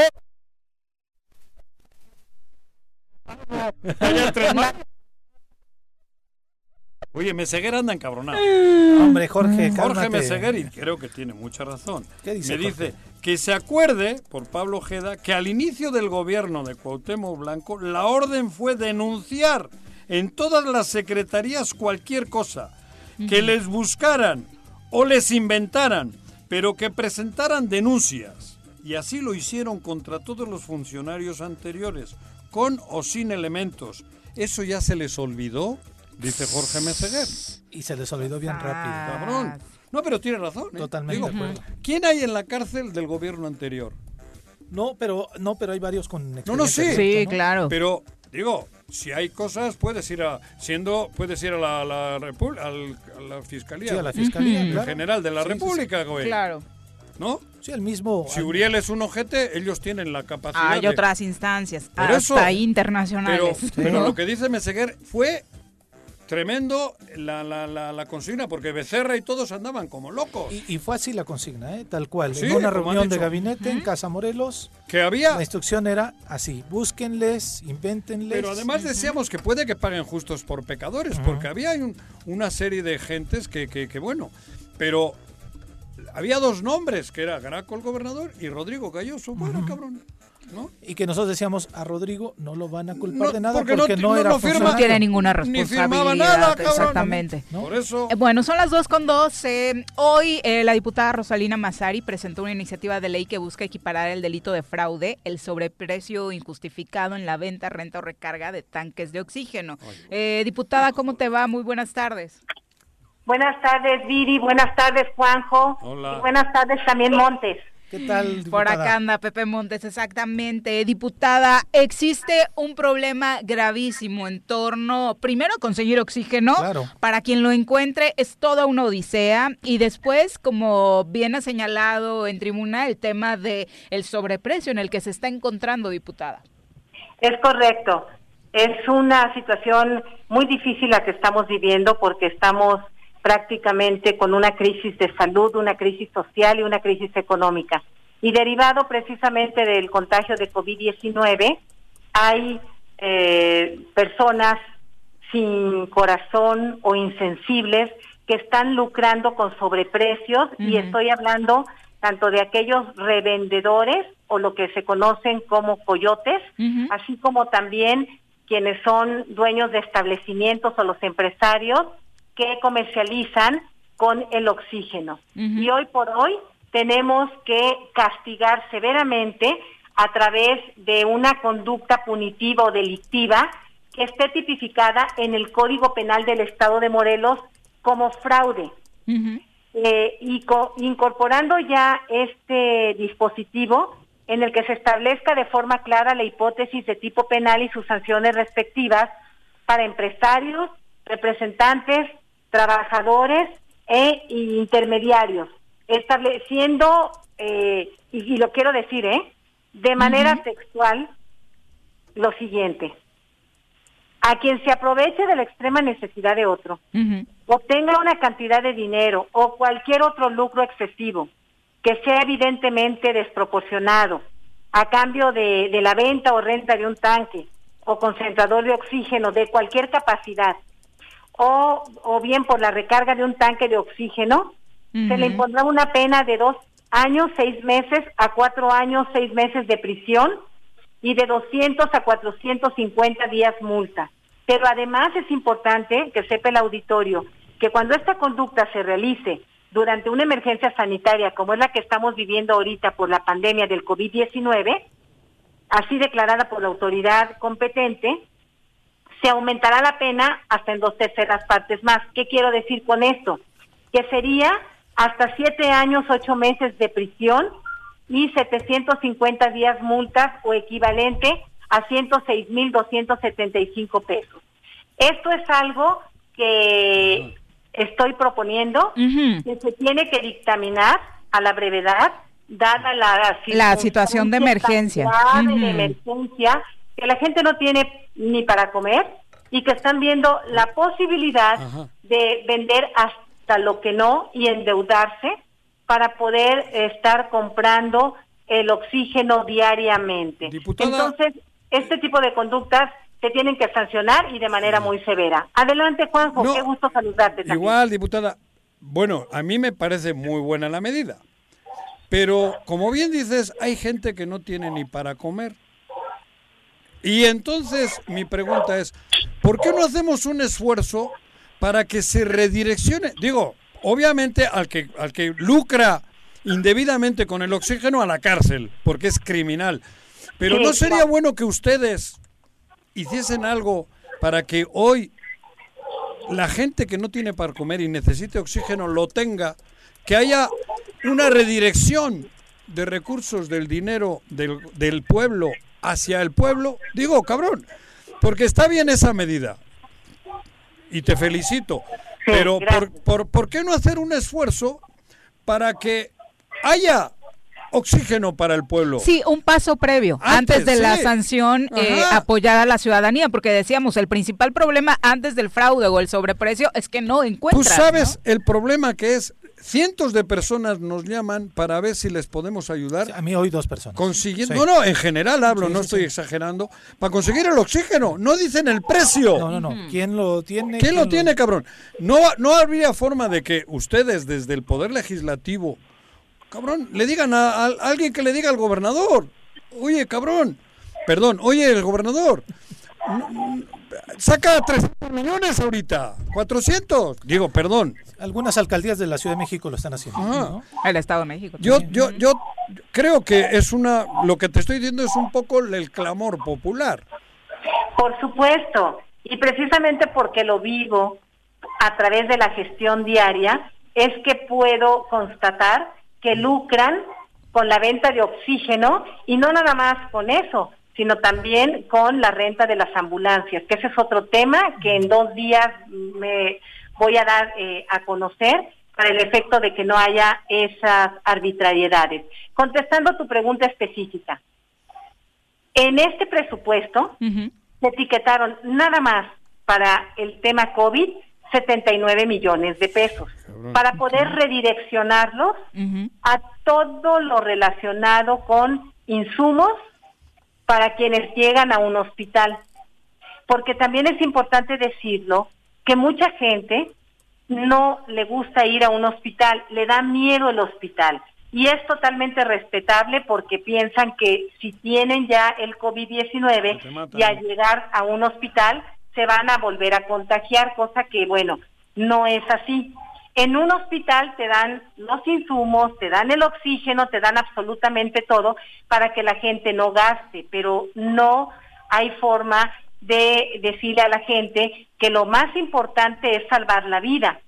Y cuando tienen un tratamiento en casa, no nada más gastan por el, eh, el oxígeno, están gastando todos los días en la compra de medicamentos que van a la farmacia y llega un momento que cuando eh, su enfermo o la enferma o el contagiado ya no responde al tratamiento y está en un estado crítico, es cuando ya va a un hospital y que desafortunadamente ya llega tarde. Entonces, esta reflexión que tú haces es muy buena y te comento porque yo lo vivo día con día. Hay gente a la que le tengo casi que suplicar, por favor acepte que yo le ayude para que ingrese a un hospital, para que usted pueda encontrar la salud. No hay necesidad de que usted esté gastando en medicamentos ni en oxígeno porque para eso están los hospitales y para eso hay recurso público del que los diputados aprobamos y que el Poder Ejecutivo tiene que poner en práctica en los hospitales. Ahora, si se hace un programa eh, redireccionado, lo tiene que manejar precisamente el Poder Ejecutivo, ya no el Legislativo, porque el Ejecutivo es el que maneja el dinero. Nosotros ya nada más lo estamos aprobando en un presupuesto para que ellos tengan los insumos y las emergencias puedan ser atendidas de una manera correcta. Por eso yo como diputada y como voz del pueblo es que estoy levantando la voz para que esto sea sancionado y para que lo piensen dos veces todas aquellas personas que quieren lucrar y que quieren sangrar los bolsillos de los eh, morelenses por la reventa o por un precio excesivo. Diputada, Entonces, sí. Perdón, ante la contingencia, como bien lo dices, y entiendo que la que la que esta propuesta que estás haciendo es debido a la contingencia. es correcto. ¿Cuánto se van a tardar en poder legislarla? Es decir, este se aprueba y cuánto crees tú que la vayan a aprobar porque además tienen miles de temas pendientes ustedes, entonces este esto cuándo lo vamos a ver reflejado porque además urge. Sí, es muy urgente. Por eso es que yo lo anuncié desde la semana pasada. Hoy subí a tribuna, lo presenté y ya fue turnado a la Comisión de Puntos Constitucionales, porque es una reforma que va directamente a, al Código Penal. Y la comisión tiene que dictaminar urgentemente, porque es una prioridad, y una vez que es aprobado, pasa inmediatamente al Pleno, se aprueba e inmediatamente se publica en el periódico oficial Tierra y Libertad para que surta sus efectos y que ya sea ley y que esto podamos verlo integrado en el Código Penal. Ese es el procedimiento legislativo. ¿Tu expectativa es cuánto tiempo? Eh, pues yo espero que esto sea cuestión de una semana a más tardar. Hoy tuvimos una sesión, ya se presentó, en estos días se tiene que avanzar en el dictamen para que nos reunamos en la Comisión de Puntos Constitucionales de la cual yo formo parte y la subamos al Pleno en calidad de urgente. Yo he, propuesto varias iniciativas que han sido aprobadas, que desde la sanción eh, en materia penal para todos aquellos que se atrevieran a agredir al, al personal de salud y bueno, una serie de iniciativas que es importante resaltar debido a la urgencia y a la necesidad que se está eh, en estos momentos viviendo. Entonces, yo les estaré a ustedes informando. Eh, estamos también haciendo exhortos a la Profeco, que pues sí cuenta con atribuciones específicas para verificar y sancionar. Sí, pero no pues, con una sanción práctica. así, ¿no? Sí, exactamente. Finalmente, Eh, porque lo preguntan muchos radioescuchas ahora mismo en nuestra transmisión, eh, diputada, sobre un programa, un llamado al gobierno del estado para establecer mecanismos de tener oxígeno eh, de manera gratuita para sectores de la sociedad que así lo necesiten, eh, ¿habrá algo? Sí, eh, ahorita que lo estoy comentando con ustedes, eh, ve- se va a ver la forma de que pudiera, como una medida eh, del Poder Ejecutivo, generar este tipo de apoyos y con todo lo que conlleva. Porque, por ejemplo, si yo quisiera en un momento dado eh, eh, comprar oxígeno, ¿no? y trasladarlo y a lo mejor regalarlo, me estaban explicando que es muy delicado, que porque también este oxígeno se le tiene que dar un debido tratamiento, ya que se puede convertir en veneno. Ajá, Entonces, lo- no en la Ciudad de México, que era el ejemplo que ponía Pepe, era firmado un convenio Ciudad de México Infra, Ajá. e Infra era directamente la empresa que iba a entregarlos, ¿no? Ajá. Sí, sí, puede ser a través de un convenio que se pueda realizar y un exhorto que nosotros podamos hacer al Poder Ejecutivo para que en su competencia el Ejecutivo, la Secretaría de Salud o el Secretario de Salud haga lo propio y ya con estos recursos pueda redireccionar una parte de los recursos, porque también es importante que sepan que hay mucha gente que está esperando medicamentos. Claro. y No, que son- tampoco se puede dejar a las personas que están intubadas o que están en los hospitales eh, desatendidas o sin los insumos. Son Yo muchísimos los quiero, pues, problemas alrededor sí. de la pandemia, sin duda. Sí, no, totalmente de acuerdo, Viri. Quiero aprovechar también este espacio para que de manera respetuosa hacer un exhorto a la sociedad que se cuide, que el uso correcto de cubrebocas, que se abstenga de, de ir a fiestas, a convivios, sobre todo ahorita que viene el 14, de febrero. Yo veo que hay gente que acude a jaripeos, en zonas rurales, porque los están organizando. Cada fines de semana hay fiestas en Tequesquitengo, en todos lados. Entonces, también hay que ser corresponsables, porque si esta pandemia está tan alta, es porque hay gente que no se está cuidando y que está esparciendo el virus por todos lados, ¿no? Diputada, muchas gracias. Gracias a ti, Viri, y espero que este 14 de febrero se la pasen bien, pero que también confinados en familia porque hay que salvar la vida. Y esta, este exhorto también se hará al, al gobierno del Estado para que vea el mecanismo o la forma de poder generar apoyos a las familias que tienen eh, contagiados eh, por COVID-19 y que les pueda llegar también oxígeno a sus domicilios particulares, a los que lo requieran. Muchas gracias, buenas tardes. De nada, buenas tardes pero consuman local, si manden globitos, galletitas y eso no no para, ¿eh? O sea, no es pretexto que no nos vayamos a ver. Ah, del 14. dije de que... Te perdiste con... Sí, con, con este, el, tema. ¿Vas a mandar galletitas, Juanje, a alguien? Yo, el 14... ¿Qué sueles mandar? A ver. Condones. Saca tu lado romántico. Condones. ¿Sí? Eso me dijeron que había que hacer campaña de regalar condones, ¿no? Ah, pero a todo el mundo se los regalaba. A eso, a todo el mundo. pues cada uno que haga con, hay que seguir con quien quiera, claro, con quien estén de acuerdo. Pero con condones. Consensado, muchachos. claro, Consensado, sí, por supuesto. Bueno, nos vamos a una pausa. Regresamos con más. Un día como hoy. 11 de febrero del 2018. Por primera vez, la Galería del Palacio Nacional abre sus puertas a la exposición más completa de la cultura mixteca, una de las culturas milenarias de México, y hace un recorrido desde la época prehispánica hasta la actualidad. Es una exposición aproximada de 3.000 piezas en un área de 2.000 metros cuadrados. Tengo miedo, tengo miedo, tengo miedo, tengo miedo, tengo miedo, tengo miedo, señor, tengo miedo. No te asustes. Quédate en casa y escucha. Si quieres consentir a tu mascota, el mejor lugar para hacerlo es Clínica Veterinaria Mundo Mascota. Contamos con consultas, medicamentos, accesorios, alimento y servicio de pensión. Además, tenemos servicio a domicilio. Ubícanos en Avenida 10 de Abril, número 1210, Colonia Granjas, o llámanos al teléfono 169-2128. Clínica Veterinaria Mundo Mascota. En Morelos las y los diputados están cumpliéndole a la ciudadanía. Aplicamos políticas de austeridad y racionalidad del gasto y ya logramos saldar la deuda de 82 millones de pesos que nos heredó la legislatura anterior. Con acciones responsables, Morelos avanza. 54 cuarta legislatura. Congreso del Estado de Morelos. Cafetería, tienda y restaurante, punto sano. Contamos con comida vegana y vegetariana, porque nos preocupamos por tu salud. Ven y conoce nuestros productos orgánicos y suplementos alimenticios. Al interior de Plaza Andrómeda, local 19, en calle Pericón, Lomas de la Selva. Contáctanos al 372-3514 o búscanos en Facebook como Punto Sano Cuernavaca.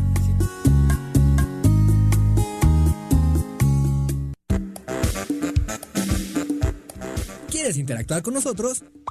Búscanos en nuestras redes sociales como El Choro Matutino. Agréganos en WhatsApp al 777-443-4208. ¿Y por qué no? Sintonízanos desde la página web www.elchoromatutino.com. También puedes llamarnos a cabina al 311-6050. De lunes a viernes, de 1 a 3 de la tarde por Radio Desafío. Somos la mejor revista informativa del país. Somos...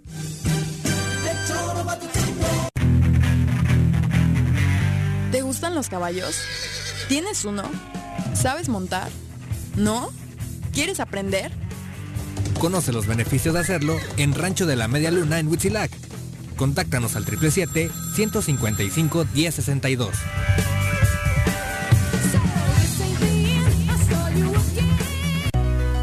En Morelos las y los diputados trabajan por leyes con justicia social y de beneficio para todos. A partir de este año, las actas de nacimiento no pierden vigencia, así que ya no tendrás que gastar más para realizar tus trámites. Con acciones como esta, Morelos avanza. 54 legislatura. Congreso del Estado de Morelos. ¿Se va a hacer o no se va a hacer la carnita asada? No, no se va a hacer ninguna carnita asada. Mejor quédate en casa y escucha.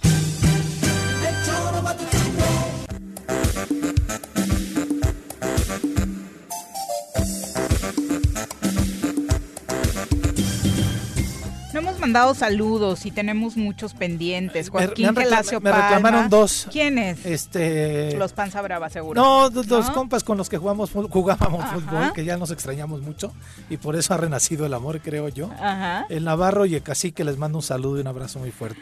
Eh, un abrazo para Alfredo Vergara Tapia, para estos muchachos amigos de... ¿De qué zona son? De- son de Cuernavaca, Ah, uno de la Flores Magón y el otro anda es un errante por el mundo, entonces este, pero son del envinado de prensa que nos veíamos cada sábado este a echar cáscara y que desde que empezó la pandemia pues no hemos podido, ya nos extrañamos. ¿Pero es un envinado de la vieja guardia? ¿O Antes, ya hay después se fueron yendo varios compañeros, pero sí, este, algunos de la vieja guardia, algunos hijos de compañeros periodistas, porque yo tengo al menos ahí 20 años jugando. Pero son como Fútbol. cachirules los hijos, ¿no? Si no Sí, se dedican a chavitos, eso, sí, sí, sí, claro. sí, sí, sí, Está muy no mal que metas esos refuerzos, Pepe.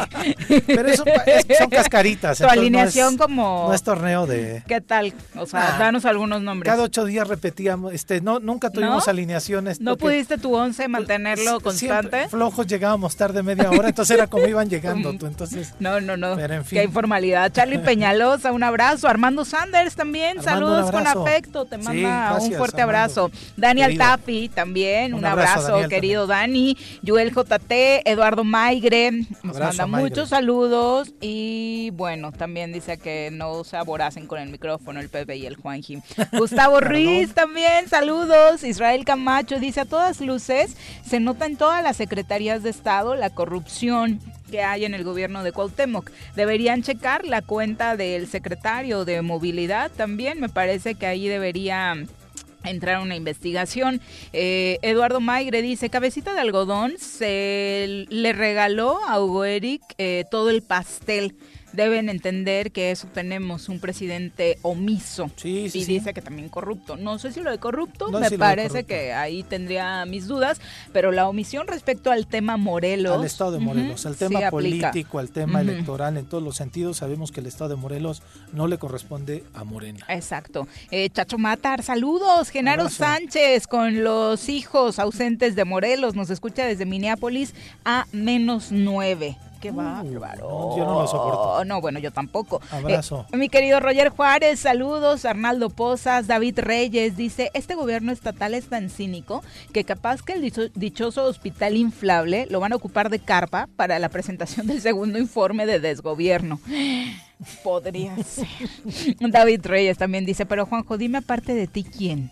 ¿Quién le muestra un poco de amor a este hermoso estado? Eh, por decir unos cuantos, eh, que se han, eh, pone algunos ejemplos, que se han tratado de, que se han encargado de, pues, decir que van a corregir el camino y nada más no, no lo hacen, ¿no? Virginia Colchado, saludos. Antonio Álvaro dice, pues también pidieron información en movilidad y transporte, sí, de eso, Sí, así de eso hablábamos abrimos. al inicio y dice que pues sería bueno que Pablo Queda vaya a la Comisión Estatal de Derechos Humanos. Qué buen chiste, Antonio. A presentar su queja, ¿verdad? Sí. Qué buen chiste. Vicky Carquín, saludos. Joaquín Gelacio Palma, ya decíamos. Eh, Gregorio Siriaco también, muchas gracias por sintonizarnos. Vamos a saludar ahora, ya nos acompaña en cabina, nuestro querido Benjamín Nava, que hace mil años no nos visitaba en la cabina del Tesoro Matutino, en la que alguna vez fue colaborador, nos hacía el favor de darnos por acá recomendaciones Yo con gusto, y era- literarias. y un honor, y sigue Le honor. agarramos el amor a la lectura eh, de tu mano junto con el público, mi querido Benja. ¿Cómo te va? Buenas tardes. Pues en primer lugar, bien apapachado, Viri. Muchas Mm. gracias. Con estas bienvenidas. Ya sabes que es tu casa. Y, y exacto, y con el gusto, el honor de desde las primeras épocas del choro matutino, sí, cómo no, sí recuerdo. Y luego alguna vez en, en la fase intermedia, digamos, Claro. el choro, esporádicamente. Y ahora sabes pues que con nos el- sacan del aire un sexenio y el otro también, entonces...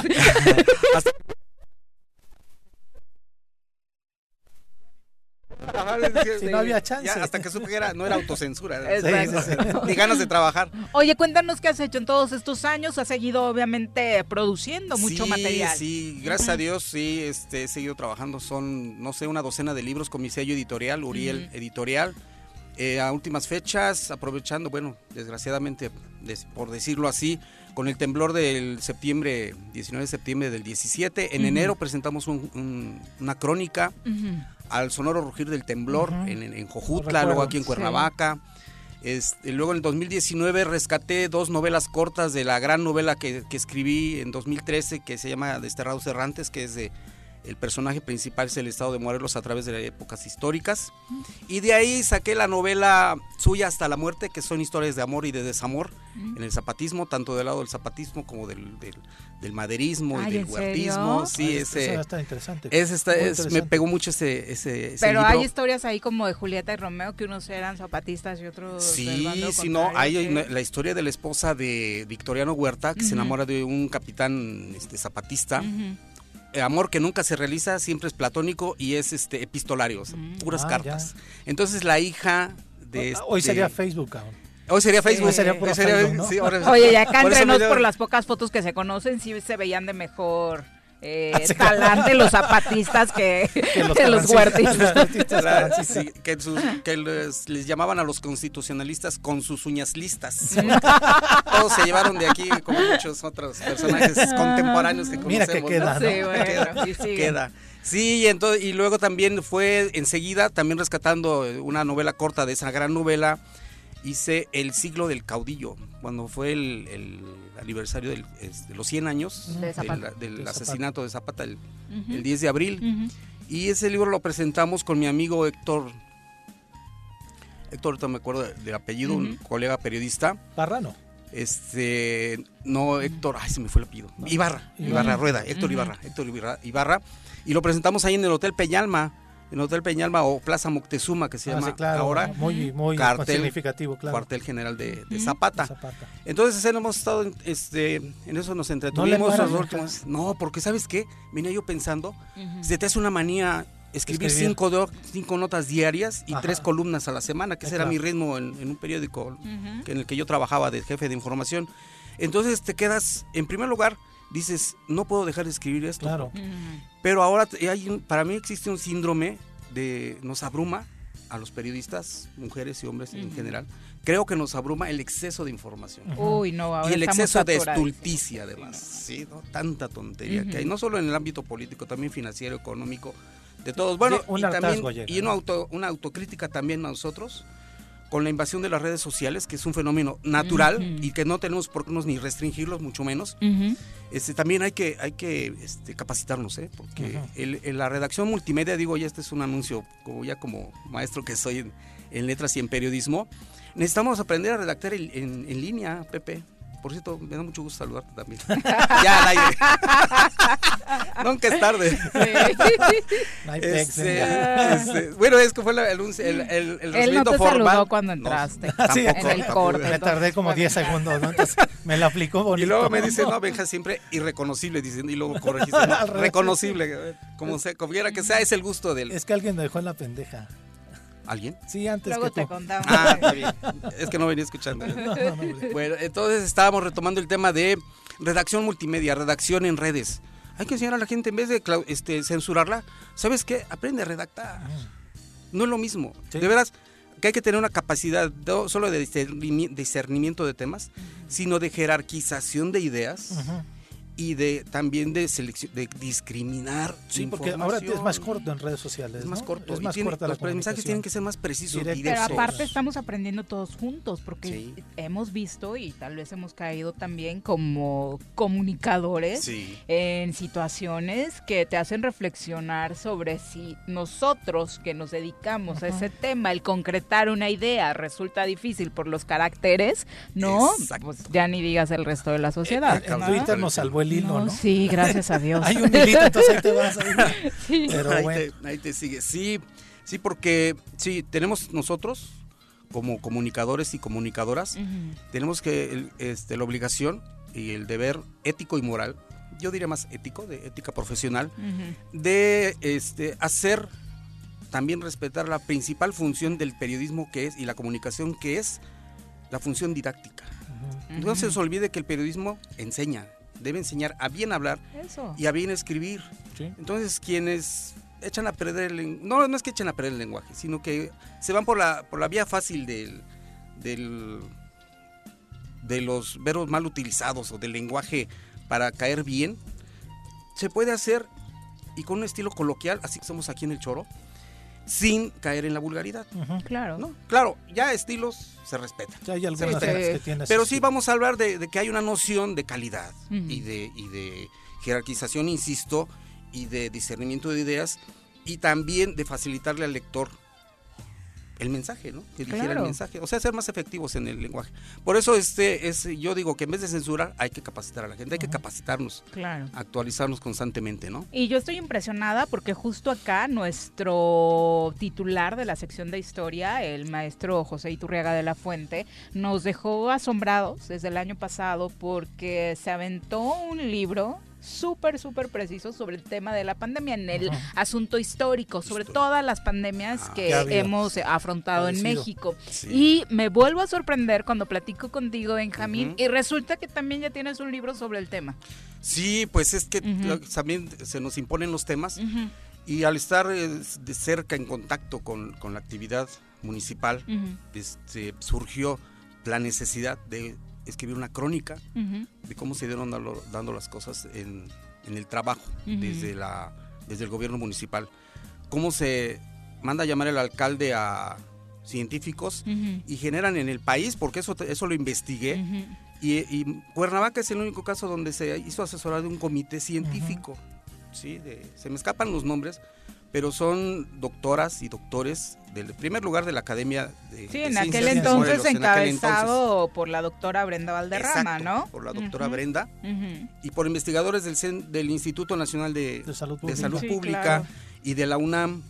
Entonces me, me con- me consta cómo eh, no se hicieron por ocurrencia, sino con evidencia científica tomar decisiones y también el dilema tan fuerte que es tomar decisiones en un contexto político. En un, en un de, de- también de Donde dificultades no iban en la misma línea. financieras, donde no iban en la misma También, línea ni información daba, ¿no? información, Ujú. sí, porque también dice, no podemos anunciar esto porque vamos a generar pánico. Entonces también, el, el- como comunicadores también dices, entras en la disyuntiva, ¿no? Informar o no informar.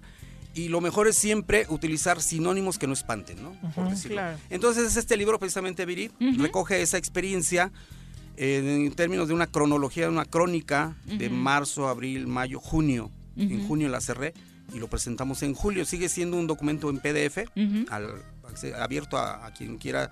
El libro no lo, distribu- lo distribuimos sin venderlo, no tiene costo, es, es gratuito. ¿Por qué? Porque es una contribución nada más de documentar la, la actualidad, ¿no? Entonces no me vas a cobrar el PDF que le mandé No. a mi novio para que leyera, ¿no? No. Sí, ok. Ni tu copia ni la de él. Porque ya son los. Qué bueno que lo mencionas porque así le queda claro al público. No, ni esa.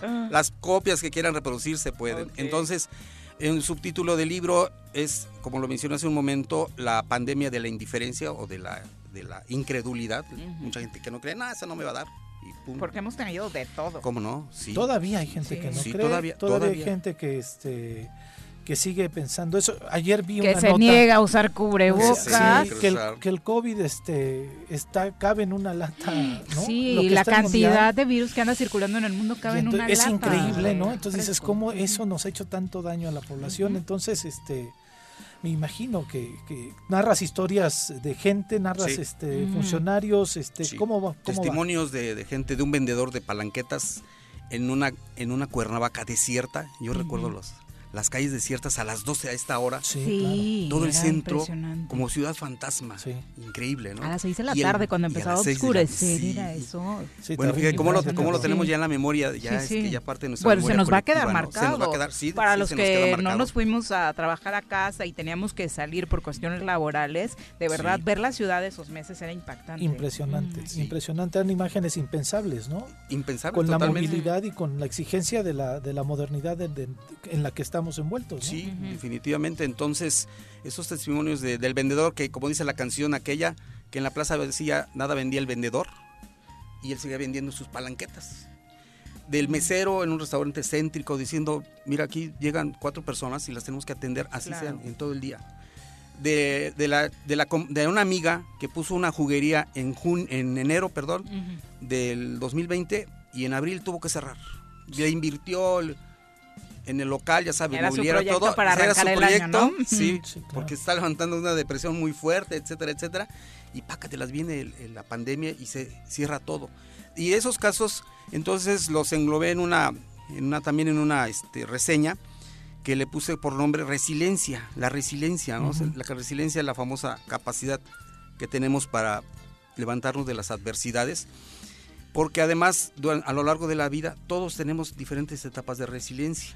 Nos recuperamos de los traumas de la niñez, nos recuperamos de, de- de entrar a trabajar, de salir de trabajar, nos dejó el novio, nos dejó la novia. Todo, todos estos son este, diferentes formas de hacernos resilientes. Entonces, en la pandemia nos ha hecho a- así. Unos nos rendimos, otros salimos adelante de, de diferentes maneras. Entonces, eso- esos testimonios también vienen en el casos de éxito, digamos, de recuperación de, me recuerdo una, una señora de ciento y tantos años que vivió la, la- la epi- la pandemia de influenza del siglo XIX, del siglo XX, vivió esta pandemia, tuvo cáncer y, y se recuperó. Y entonces todo es cuestión de, una cuestión de actitud, ¿no? claro. Cuesta trabajo asimilarlo en nuestros, en nuestros casos personales, pero vale la pena hacerlo. Y esos son los testimonios que vienen en el libro. Oye, si alguien lo quiere leer, ¿cómo le hace? Nos pueden este, enviar un correo, les voy a dar el correo, creo que, que lo dimos aquí en el... Lo están a la pasando, producción, ¿no? para la producción, Ajá. para en el panel, para que este es el correo uriel.tesis y libros, así corridito, Ujú. uriel.tesis y libros arroba gmail.com. Nos mandan un correo o también doy mi número de, de celular para que también los podemos enviar en un WhatsApp. Es el 777-224-9810. 777 224-9810 y con todo gusto les obsequiamos un, un ejemplar y a su vez lo pueden replicar tranquilamente. Te Oye, ejemplar. y, va a tener segunda parte. Sí, ¿no? sí, ya, ya, ya estoy trabajando en la segunda parte. Este libro, el primero es La pandemia no me vencerá, primera parte es no ficción, es un documento periodístico, es una investigación periodística. Y la segunda parte es de ficción, es una novela sobre la pandemia en Cuernavaca y en Morelos, obviamente. Entonces, Es una ficción una ficción. ¿no? Sí, claro, datos duros de la realidad, de la convivencia. Seguro de testimonios de gente que conocíamos, Benja. Sí, ¿no? sí, pues. Pero poniéndoles otro nombrecito. Sí, quizá. claro, sí, sí, para facilitar la, la redacción y no meternos en problemas, obviamente, sí, son personajes ficticios, nombres ficticios, pero basados en personajes de la vida real. Yo recuerdo bien, mira, el primero de mayo nos anunciaron el fallecimiento de Miguel Ángel García, Sí, el Mike. Sí, claro. Ese fue el primer trancazo. Luego vinieron otros, otros, y otros, y más, y más, y más. Entonces, en lo- yo personal dije, me puedo morir en cualquier momento. Me puedo, me puedo infectar. ¿Y, voy, ¿Y qué actitud voy a tener? ¿Voy a andar con miedo? No, bueno, el normal. ¿Me voy a superar el miedo? Sí. Entonces, ya sabes, tienes eh, la compañera que estudia psicología o es este, psicóloga y le preguntas y bueno, estamos, yo creo que necesitamos estar en terapia permanente. Sin ¿no? duda. Para poder enfrentar porque Para no caer en depresión o en otros problemas, sí, ¿no? Porque sabes que estamos en un duelo colectivo. Sí, sí, sí. a nivel duda. comunidad. Y en un pesimismo. Yo Y un lo pesimismo. platicamos con Viri hace días, pero yo hoy vi un Twitter de una chica de la Ciudad de México que ponía, desgraciadamente resulté este, Positiva. positiva, y tengo miedo. Por supuesto. Entonces, es la Sobre todo para el nivel de fuerza que tiene el virus el día de hoy. Pues cuando tengas lista la segunda parte nos volvemos Con a ver por acá. Benjamín, ¿te En parece? además, ¿eh? Por Claro supuesto. que sí, Muchas gracias. Me siento muy consentido en mi casa. Es tu Muchísimas casa gracias. siempre. Gracias. Buenas Igualmente, tardes. Pepe, gracias. Vámonos a pausa, regresamos. en tu puta casa. Quédate en tu puta casa. Quédate. Y escucha. En Morelos las y los diputados trabajan por leyes con justicia social y de beneficio para todos. A partir de este año, las actas de nacimiento no pierden vigencia, así que ya no tendrás que gastar más para realizar tus trámites. Con acciones como esta, Morelos avanza. 54 legislatura. Congreso del Estado de Morelos. Si quieres consentir a tu mascota, el mejor lugar para hacerlo es Clínica Veterinaria Mundo Mascota. Contamos con consultas, medicamentos, accesorios, alimento y servicio de pensión. Además, tenemos servicio a domicilio. Ubícanos en Avenida 10 de Abril, número 1210, Colonia Granjas, o llámanos al teléfono 169-2128. Clínica Veterinaria Mundo Mascota.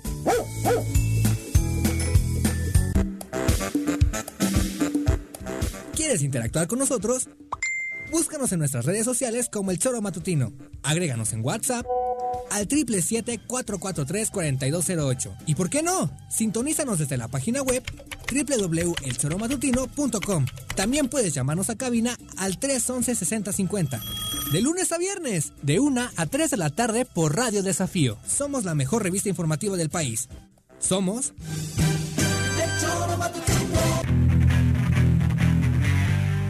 los caballos? ¿Tienes uno? ¿Sabes montar? ¿No? ¿Quieres aprender? Conoce los beneficios de hacerlo en Rancho de la Media Luna en Huitzilac. Contáctanos al 777-155-1062.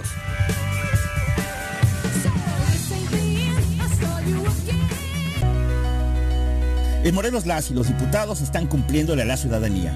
Aplicamos políticas de austeridad y racionalidad del gasto y ya logramos saldar la deuda de 82 millones de pesos que nos heredó la legislatura anterior. Con acciones responsables, Morelos avanza. 54 legislatura. Congreso del Estado de Morelos. Cafetería, tienda y restaurante Punto Sano. Contamos con comida vegana y vegetariana, porque nos preocupamos por tu salud. Ven y conoce nuestros productos orgánicos y suplementos alimenticios. Al interior de Plaza Andrómeda, local 19, en calle Pericón, Lomas de la Selva. Contáctanos al 372-3514 o búscanos en Facebook como Punto Sano Cuernavaca. Quédate en casa. Quédate en casa.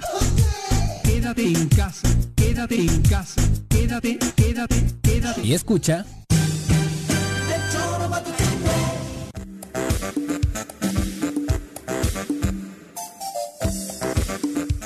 Con 51 de la tarde. Saludamos ahora con muchísimo gusto a la magistrada Marta Elena Mejía, quien es ya la presidenta del Tribunal Estatal Electoral a partir del domingo 7 de febrero. Eh, muy buenas tardes, eh, presidenta.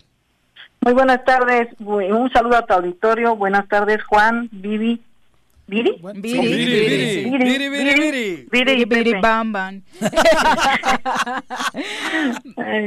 Muy buenas tardes, es la primera vez que hablo con ustedes, así que disculpen la, la, la equivocación. No se preocupe, no hay ningún problema. Eh, primero para que nos cuentes, Marta, eh, ¿con qué objetivos llegas a la presidencia del Tribunal Estatal Electoral en un año eh, que trae sus las propias complicaciones del proceso?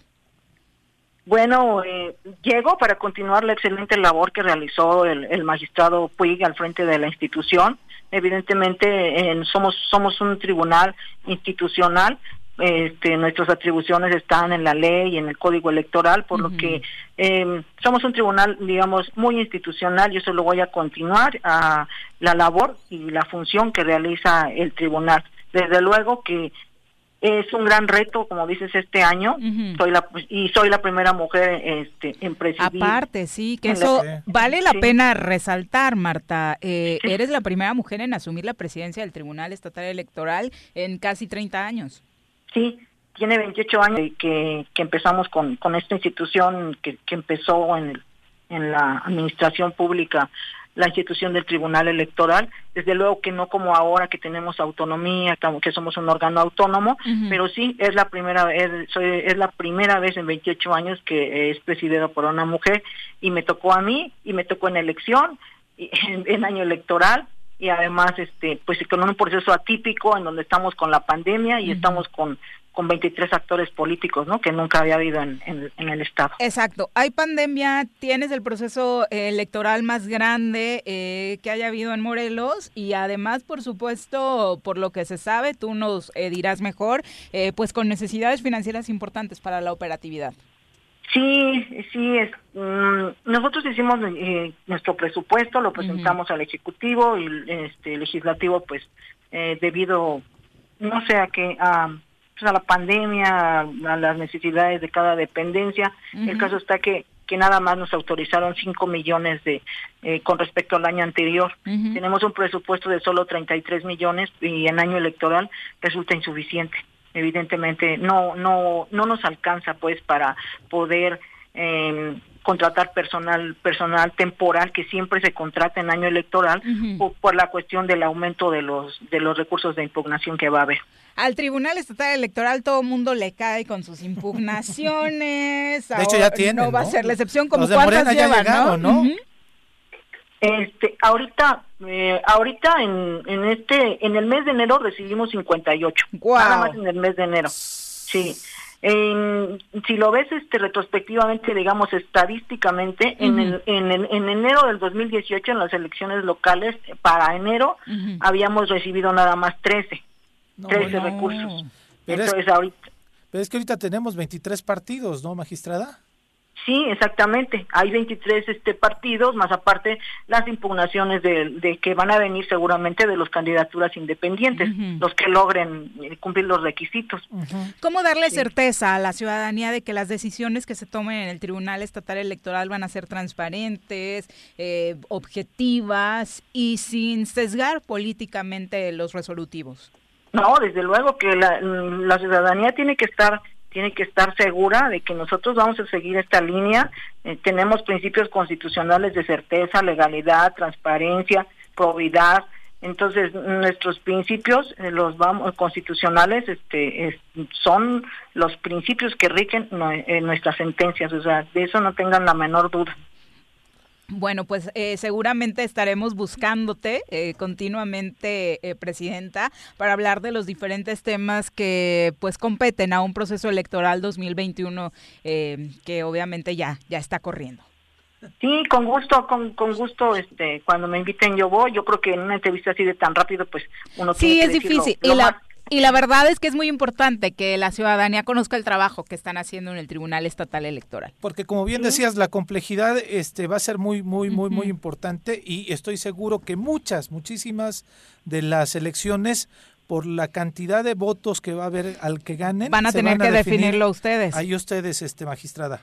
Así es, así es. Ahora, ahora sí que va a ser muy diferente. Fíjate, en la elección del 2018, digo, la, perdón, la anterior elección, nosotros esperábamos que recibiéramos este cientos, o sea, hasta miles de, de, de, de recursos, pero, pero pues debido a la alta votación que recibió eh, la coalición por Morena, evidentemente que todos los recursos pues se desplomaron, digamos, ya era la diferencia ta- tan abrumadora que no que no hubo tales impugnaciones. Sin embargo, como tú bien lo señalas, ahora con tantos partidos políticos, yo creo que todo el mundo va a luchar palmo a palmo, voto por voto, y, y eso va a ju- judicializar mucho eh, este la, la situación, ¿no? Perfecto. Fíjate, Ajá. magistrada, Ajá. nada más está aprovechando que estás al aire, perdón, Viri. Hoy el hoy no es un buen día para el Poder Ejecutivo. El Tribunal este, Electoral Ah, del Poder. Judicial de la Federación La sanción con el sanciona gobernador, ¿no? al gobernador Cuauhtémoc Blanco por un acto de campaña en, En Huejutla. eh, Huejutla, y, este, Ah. iniciada por el PAN. Entonces, creo que ya es un antecedente de que el Poder Judicial puede actuar, este en este caso es el federal, pero que sí puede actuar en contra también de las autoridades ante alguna Actos anticipados, Sí, o in- promoción del voto, o de que obviamente ellos algunos no pueden. partidos. ¿no? Sí, desde luego, desde luego que sí. El, el, eh, en esta materia, pues el tribunal, eh, la sala superior y, la sala especializada tienen amplias facultades. Nosotros también tenemos, tenemos en el ámbito de nuestra competencia ten- tenemos facultades y, pues eh, los partidos y todos los actores políticos están obligados precisamente a cumplir estrictamente eh, a no realizar actos anticipados de campaña, a no ni de pre-campaña, a, a seguir la legislación en materia electoral, porque esta, como tú dices, es una es una es una muestra de que va en serio. Muchas gracias por la comunicación y por supuesto te esperamos pronto por cabina. Sí, muchas gracias. Buenas tardes. Eh, Buenas- en efecto, fue la sala especializada. Eh, ¿A cuánto hablamos de esas semanas en las que se desapareció el gobernador por irse, Sí, por irse a la elección de. Hidalgo, ¿no? Ajá, que de- decían que le iba a dar el empujón fuerte, no, la, la elección año pasado, el año sí, el pasado año en plena pasado, pandemia, de hecho, pandemia. ya ya estábamos eh, quejándonos de ese tema porque no estaba en Morelos en un momento tan complicado y de pronto las fotos o veíamos más notas en Hidalgo que en Morelos Fue, del gobernador, ¿no? Para ser claros, fue el día que se reunieron algunos legisladores con la secretaria de gobierno. Ah, sí, claro. ¿no? De gobernación, ¿te acuerdas? Que no pudo acompañarlos. Que no acompañó él a, estos legisladores. Porque tenía compromisos electorales. En Hidalgo, ¿no? Es, yo creo que es histórica esta resolución. ¿eh? Exacto. Lo que dijo la sala especializada del Tribunal Electoral Federal es que se le sanciona al gobernador de Morelos, Cuauhtémoc Blanco, por considerar que violó la ley y la constitución al participar en un mitin de campaña de la ahora presidente municipal de Huejutla de Reyes Hidalgo. La denuncia la presentó el PAN ante la participación del gobernador en este evento del candidato del Partido Encuentro Social, Daniel Andrade, el 11 de octubre. Es, fue, fue en Ah, octubre fíjate, precisamente. El día de mi cumpleaños. Ah, mira. Siento que te lo llevaste a otro lado. Ya, infringiendo Cuauhtémoc Blanco a los principios de neutralidad e imparcialidad a las que está obligado como servidor público por la Constitución. Interesante. ¿Qué tal? Muy interesante. Fíjate que en la mañana pocos medios. Seguro le dijeron es no Hidalgo, pasa nada. no aplica. Sí, no pasa nada. ¿no? Pero ahí está, ¿no? Interesante que la que la autoridad electoral también, como decía la magistrada, tenga autonomía. Por supuesto. ¿no? Y al tener autonomía no tiene ninguna bronca en poder determinar y, y hacer cumplir la ley como, como, lo está debe, haciendo en este claro. momento. ¿no? Bueno, vámonos a nuestra clase de nutrición. Piensa en un futuro sano. Tú también puedes tener una mejor calidad de vida. Conoce cómo llevar una alimentación saludable con los productos naturales y orgánicos que la doctora Mónica Novielo de Punto Sano tiene para ti en el choro.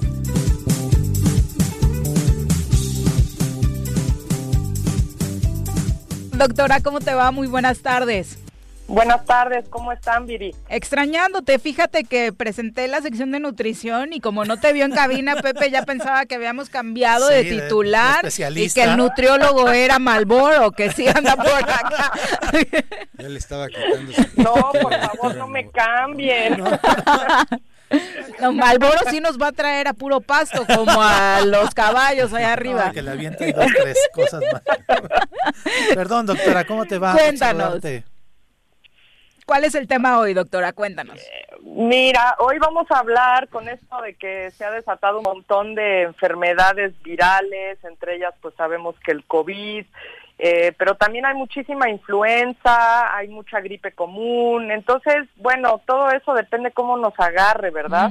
Entonces es bien importante que estemos consumiendo alimentos que fortalezcan nuestro sistema inmunológico.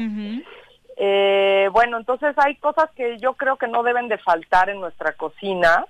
Eh, bueno, una de ellas son los alimentos que son ricos en vitamina C, por ejemplo, como los cítricos, ¿no? Eh, sabemos que el limón, hemos hablado mucho de tomar eh, medio vaso de agua con dos limones eh, en la mañana, En por sí. ejemplo, ¿no?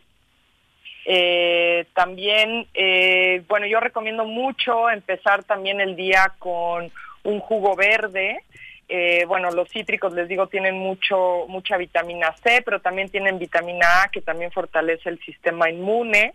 Eh, entonces, bueno, les quiero dar incluso una receta de un jugo que pueden hacerse en, en casa en las mañanas, eh, que lleva naranja, piña, le pueden poner eh, esta verdura que ahora se le llama kale o kale, que ajá, La que, berza, bueno, ¿no? en realidad se llama berza o col rizada, también le llaman.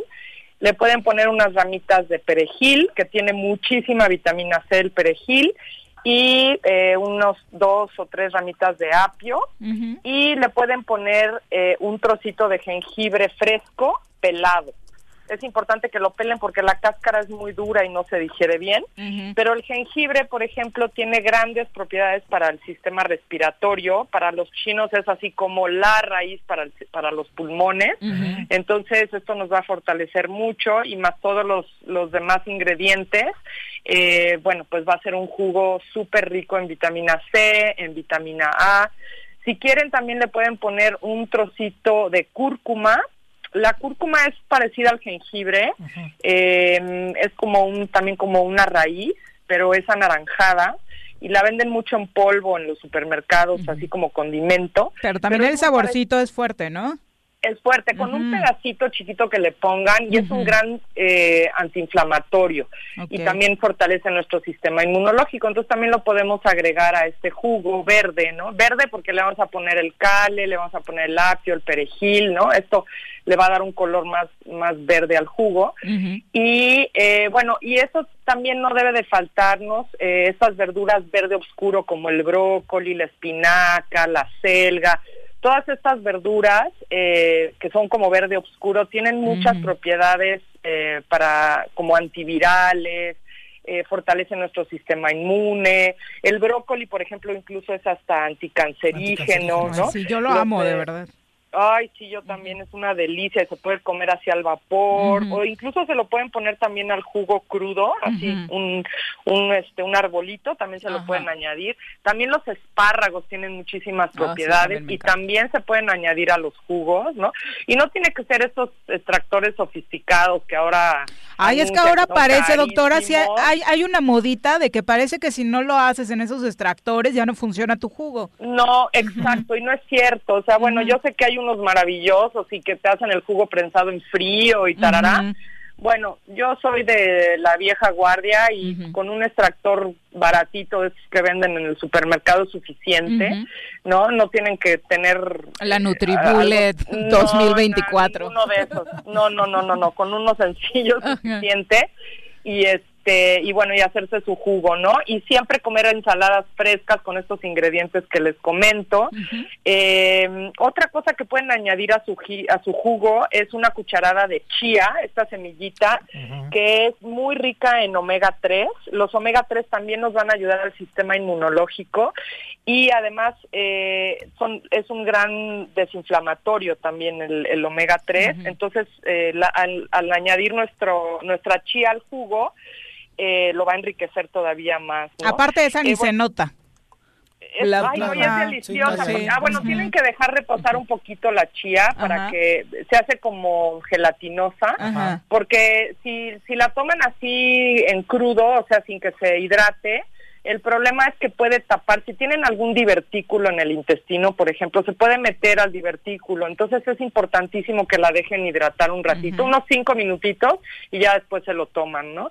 Y además les va a ayudar mucho al sistema digestivo, es una maravilla. Todas estas cosas como babositas ayudan mucho al intestino a, a tener su capa bien, este como bien protec- protectora, ¿no? Entonces eso va a hacer que, que digiramos mejor, que podamos aprovechar mejor los nutrientes, ¿no?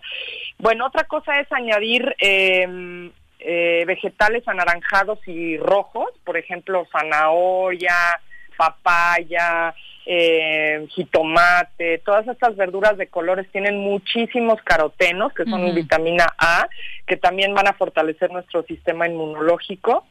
Y bueno, también alimentos ricos en vitamina D como el huevo. La vez pasada hablábamos del huevo, que es una maravilla y tiene, es de los alimentos que más tienen vitamina D de dedo y vitamina B del complejo B en, en el huevo, ¿no? Y otra cosa que recomiendo mucho es añadir el hongo shiitake, que también hemos hablado de él, que es este hongo chino y también hay en Japón, eh, que es muy bueno para el sistema inmunológico y fortalece muchísimo los riñones también. Y bueno, y todas las semillas, eh, como la semilla de girasol, la pepita verde, ¿no? La de calabaza, eh, todas esas semillitas son ricas en zinc, que el zinc también eh, es algo que va a fortalecer el sistema inmunológico, nos ayuda mucho. Por ejemplo, la gente que ha perdido el gusto y el olfato con el COVID, el zinc ayuda a recuperar esto. Entonces es muy importante añadir estas estas semillitas a nuestra nuestra dieta y se la pueden poner así a la ensalada o a verduras al vapor y le ponen una, una rociadita así de estas eh, semillitas, ¿no? Entonces, eh, son como alimentos que no deben de faltar todos los días. Ah, otra cosa que me olvidaba son las los frutos rojos, eh, como por ejemplo, sobre todo los la mora azul, que en algunos países le llaman arándanos, por ejemplo en Sudamérica se llaman arándanos, que aquí le llamamos arándanos al rojito, ¿no? Ajá, el otro. Pero bueno, esta, esta mora azul es un gran antioxidante. Eh, esto quiere decir que va a mantener oxigenada nuestra sangre y bueno, por supuesto tienen también muchísima vitamina C, mucho vitamina A. Entonces también yo les recomiendo que coman un puñito de, de algún fruto rojo, sobre todo este, todos los días, ¿no? Estas cosas son para estar comiéndolas diario, diario, que no nos falten, para que, les digo, estas enfermedades nos agarren fuertes y si nos llegan a dar, pues nos van a, nos van a dar muy leve, ¿no? Porque Exacto. no no este yo creo que eventualmente a todo mundo nos va a dar el covid pero pues depende cómo nos agarre no Y esa es la mejor forma de prepararnos a través de la alimentación. Exacto, comer sanamente, no estarnos eh, metiendo al cuerpo cosas que no que nos van a debilitar, ¿no? Sobre Ujú. todo necesitamos cosas frescas, eh, ¿no? Eh, estas cosas llenas de vitaminas, minerales que nos van a fortalecer en vez de quitarnos Exacto. nutrientes, ¿no? Y cualquier cosa que necesiten para suplementar, las encontramos contigo. Exacto, aquí estamos en Plaza Andrómeda, somos vecinos en el local 19 y bueno, este mes tenemos una promoción que tenemos crepas por el Día del, del Amor y la Amistad y en la Mm. compra de las crepas les eh, obsequiamos un café, un té o un agua de sabor. Y también quiero comentarles que voy a dar una clase el próximo jueves de hoy en 8 a las 3 de la tarde de las propiedades de la soya y del tofu en particular. Va a ser como una conferencia clase de, o- de una hora 45, de 3 a 4.45 y se puede tomar en vivo, vamos a aceptar poquita gente por la sana distancia y también se puede tomar, la vamos a dar por Zoom también. Ah, perfecto. Nos Entonces, conectamos, doctora. Información, ajá. Les dejo el teléfono si Sí, quieren, claro. es triple siete 372 3514 para para si quieren más información de cualquier cosa, ¿no? Perfecto, doctora. Nos pregunta Iván Vilar acerca del jengibre. Dice, ¿es recomendable cuando tienes hipertensión? Sí, sí, sí, no hay problema con la hipertensión. El jengibre siempre y cuando sea en pequeñas cantidades. Además, es, es- su sabor es muy fuerte, no se Sí. puede comer tanto, ¿no? Y lo mejor es comerlo crudo. O sea, también se puede hacer en té, pero si es crudo, tiene más propiedades todavía que si se hace en té. Perfecto. Muchas gracias, Doc. No, de nada. Muy Buenas, buenas tardes. tardes. Son las 3 con 10 ya, pero no nos podemos ir sin la otra clase del Ahora nutriólogo sí. Malboro. No existe una sensación de libertad igual a la que se siente montado en un caballo. Ahí aprendes que la fuerza se complementa con la nobleza y la lealtad. Conoce más sobre los fieles corceles con nuestro experto Alboro en nuestra sección A Rienda Suelta.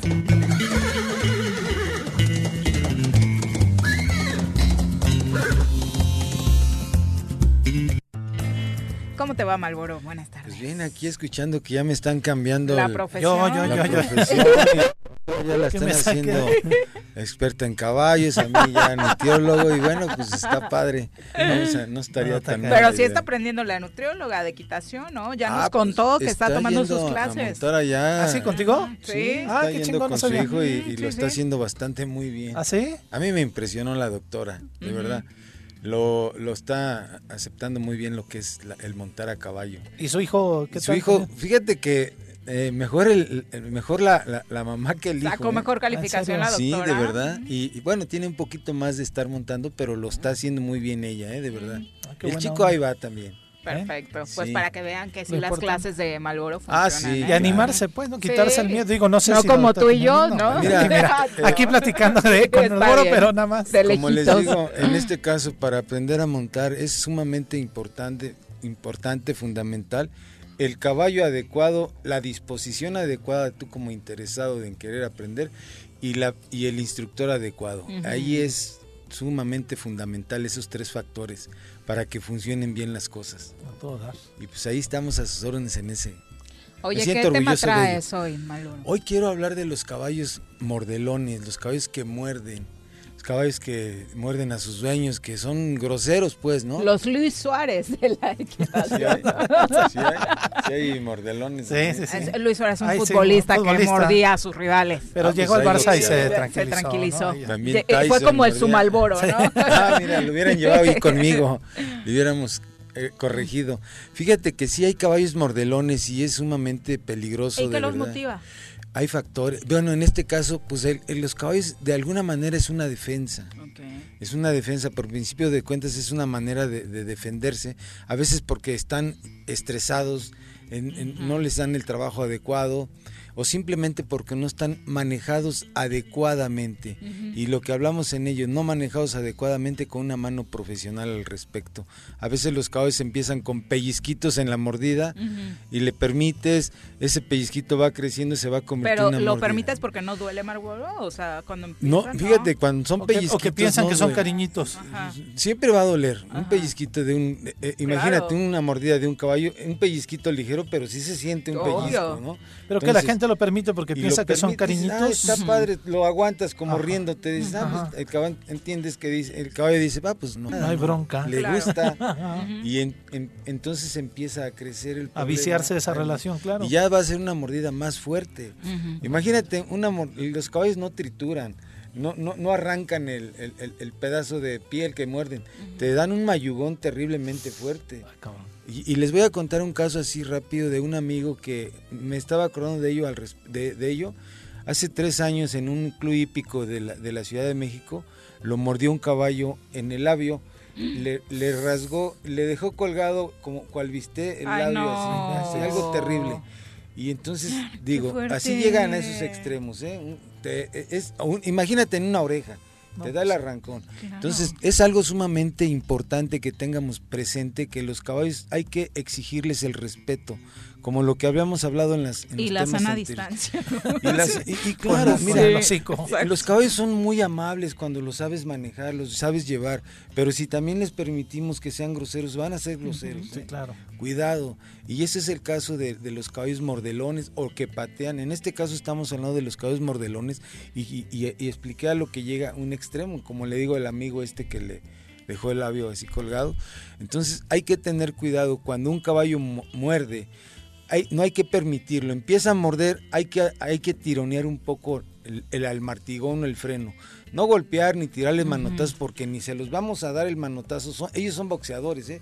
Le tiras Ah, un manotazo y, te- y- y- y lo evaden. Ah, ¿cómo Así de sencillo, miedo. de verdad. Órale. Es muy difícil pegarle a un caballo con un manotazo. ¿En Digo, serio? en- ajá, En- sí. en el- en ¿Buenos el- reflejos? Sí, tienen, son boxeadores, te lo juro. Entonces, este, en ese caso dices, bueno, tienes que ser lo más sutil sin ser tan agresivo. Y a mí me funciona mucho tironear el caballo de, de lo que es el ronzal, de Hacer donde la lo presión. eh, que- este, hacerlo inmediatamente después de que está intentando o mordió, hacerlo. Cada que lo haga y llega el momento en que él dice, esto no está bien. y No me conviene. me- Es una consecuencia de lo que relaciona, hizo, ¿no? Lo relaciona inmediatamente. Ajá, eh, eh, a mí me ha funcionado, digo, hay, hay otros métodos. Pero es parte del entrenamiento. es parte, lo que ¿Y tenemos lo que- detectas? O sea, ¿todos lo hacen, eh, Malboro? O sea, ¿vienen con esa naturaleza de querer morder o hay algunos que... Unos más, otros menos, pero sí, como digo, es parte de su defensa. Ajá. Y, y- y- y- y si se lo vamos a permitir, es como el niño, hablábamos, como el niño pequeño que permites que haga una situación para cometer, para algo que no está bien y se lo vas permitiendo, va a crecer. La misma mordida, que de Sí. pronto no pasa nada si muerde al hermanito Ah, porque sí, ahí los controlas, Ah, pero sí, va a la y va- escuela y, muerde a medio mundo. mordió, manotazo, no sé qué se le hace algo así exactamente. Son- es la cuestión de los caballos. Entonces, siempre eh, el respeto debe de ser fundamental del caballo hacia el, hacia, hacia el dueño y el dueño hacia el caballo. Un respeto y no, eh, no permitir que se excedan eso, ese, ese- ese Ujú. respeto, pues, ¿no? Y ese es el caso de los caballos. Mucho cuidado, cuando no pueden ustedes lograr este, quitar esa maña a un caballo, acérquense a un profesional. Es muy importante. Recuerden que a- los caballos, los chicos, los, los, los- los niños se acercan mucho a los caballos pensando que pues, no tienen la conciencia de lo que puede suceder. Si ustedes detectan un caballo mordelón, tengan mucha precaución, sobre todo con los niños. O las mamás que se acercan con el, con el bebé en brazos. Sí. Cuidado, ¿eh? De verdad. Se acercan queriéndole enseñar el caballo, el, al- el bebé, al- el caballo al bebé. Entonces, a veces aguas, ¿eh? Imagínense lo que puede pasar. Tengan siempre mucha precaución con un caballo que tire mordidas. Sí, al final de cuentas son animales. Al final. Y sí. este no sabes qué reacción vaya a tener el Y animal. Sí, y es importante eh, el conocimiento en el manejo. Si no lo tienes, acércate quien te dé un asesoramiento, de verdad. No es muy difícil. Y, y además es sumamente importante para los que les gusta y, y- y se inician en este gusto de los caballos.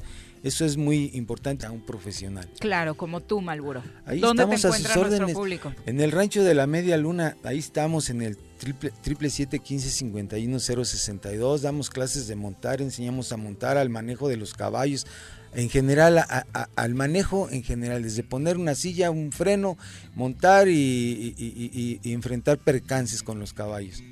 Así es, ahí estamos. Muchas gracias por acompañarnos. Suerte, que sigues en el tema de los caballos. no, no cambias hasta la nutrición. No, no cambias, no cambias. Además me encanta. Está bien, qué bueno. Pepe, muchas gracias por acompañarnos. Muchas gracias a ti, como siempre, a la gente que nos soporta. Exacto, que son muchos, afortunadamente. Son las 3 con 18, hoy sí nos alargamos, ¿eh? ¿eh? Por supuesto, nos dio mucho gusto contar con todos ustedes. Ya mañanita en punto de la una, los esperamos por acá. más importante del centro del país el choro matutino. Por lo pronto, el choro matutino. A bailar el choro a matutino. El choro matutino.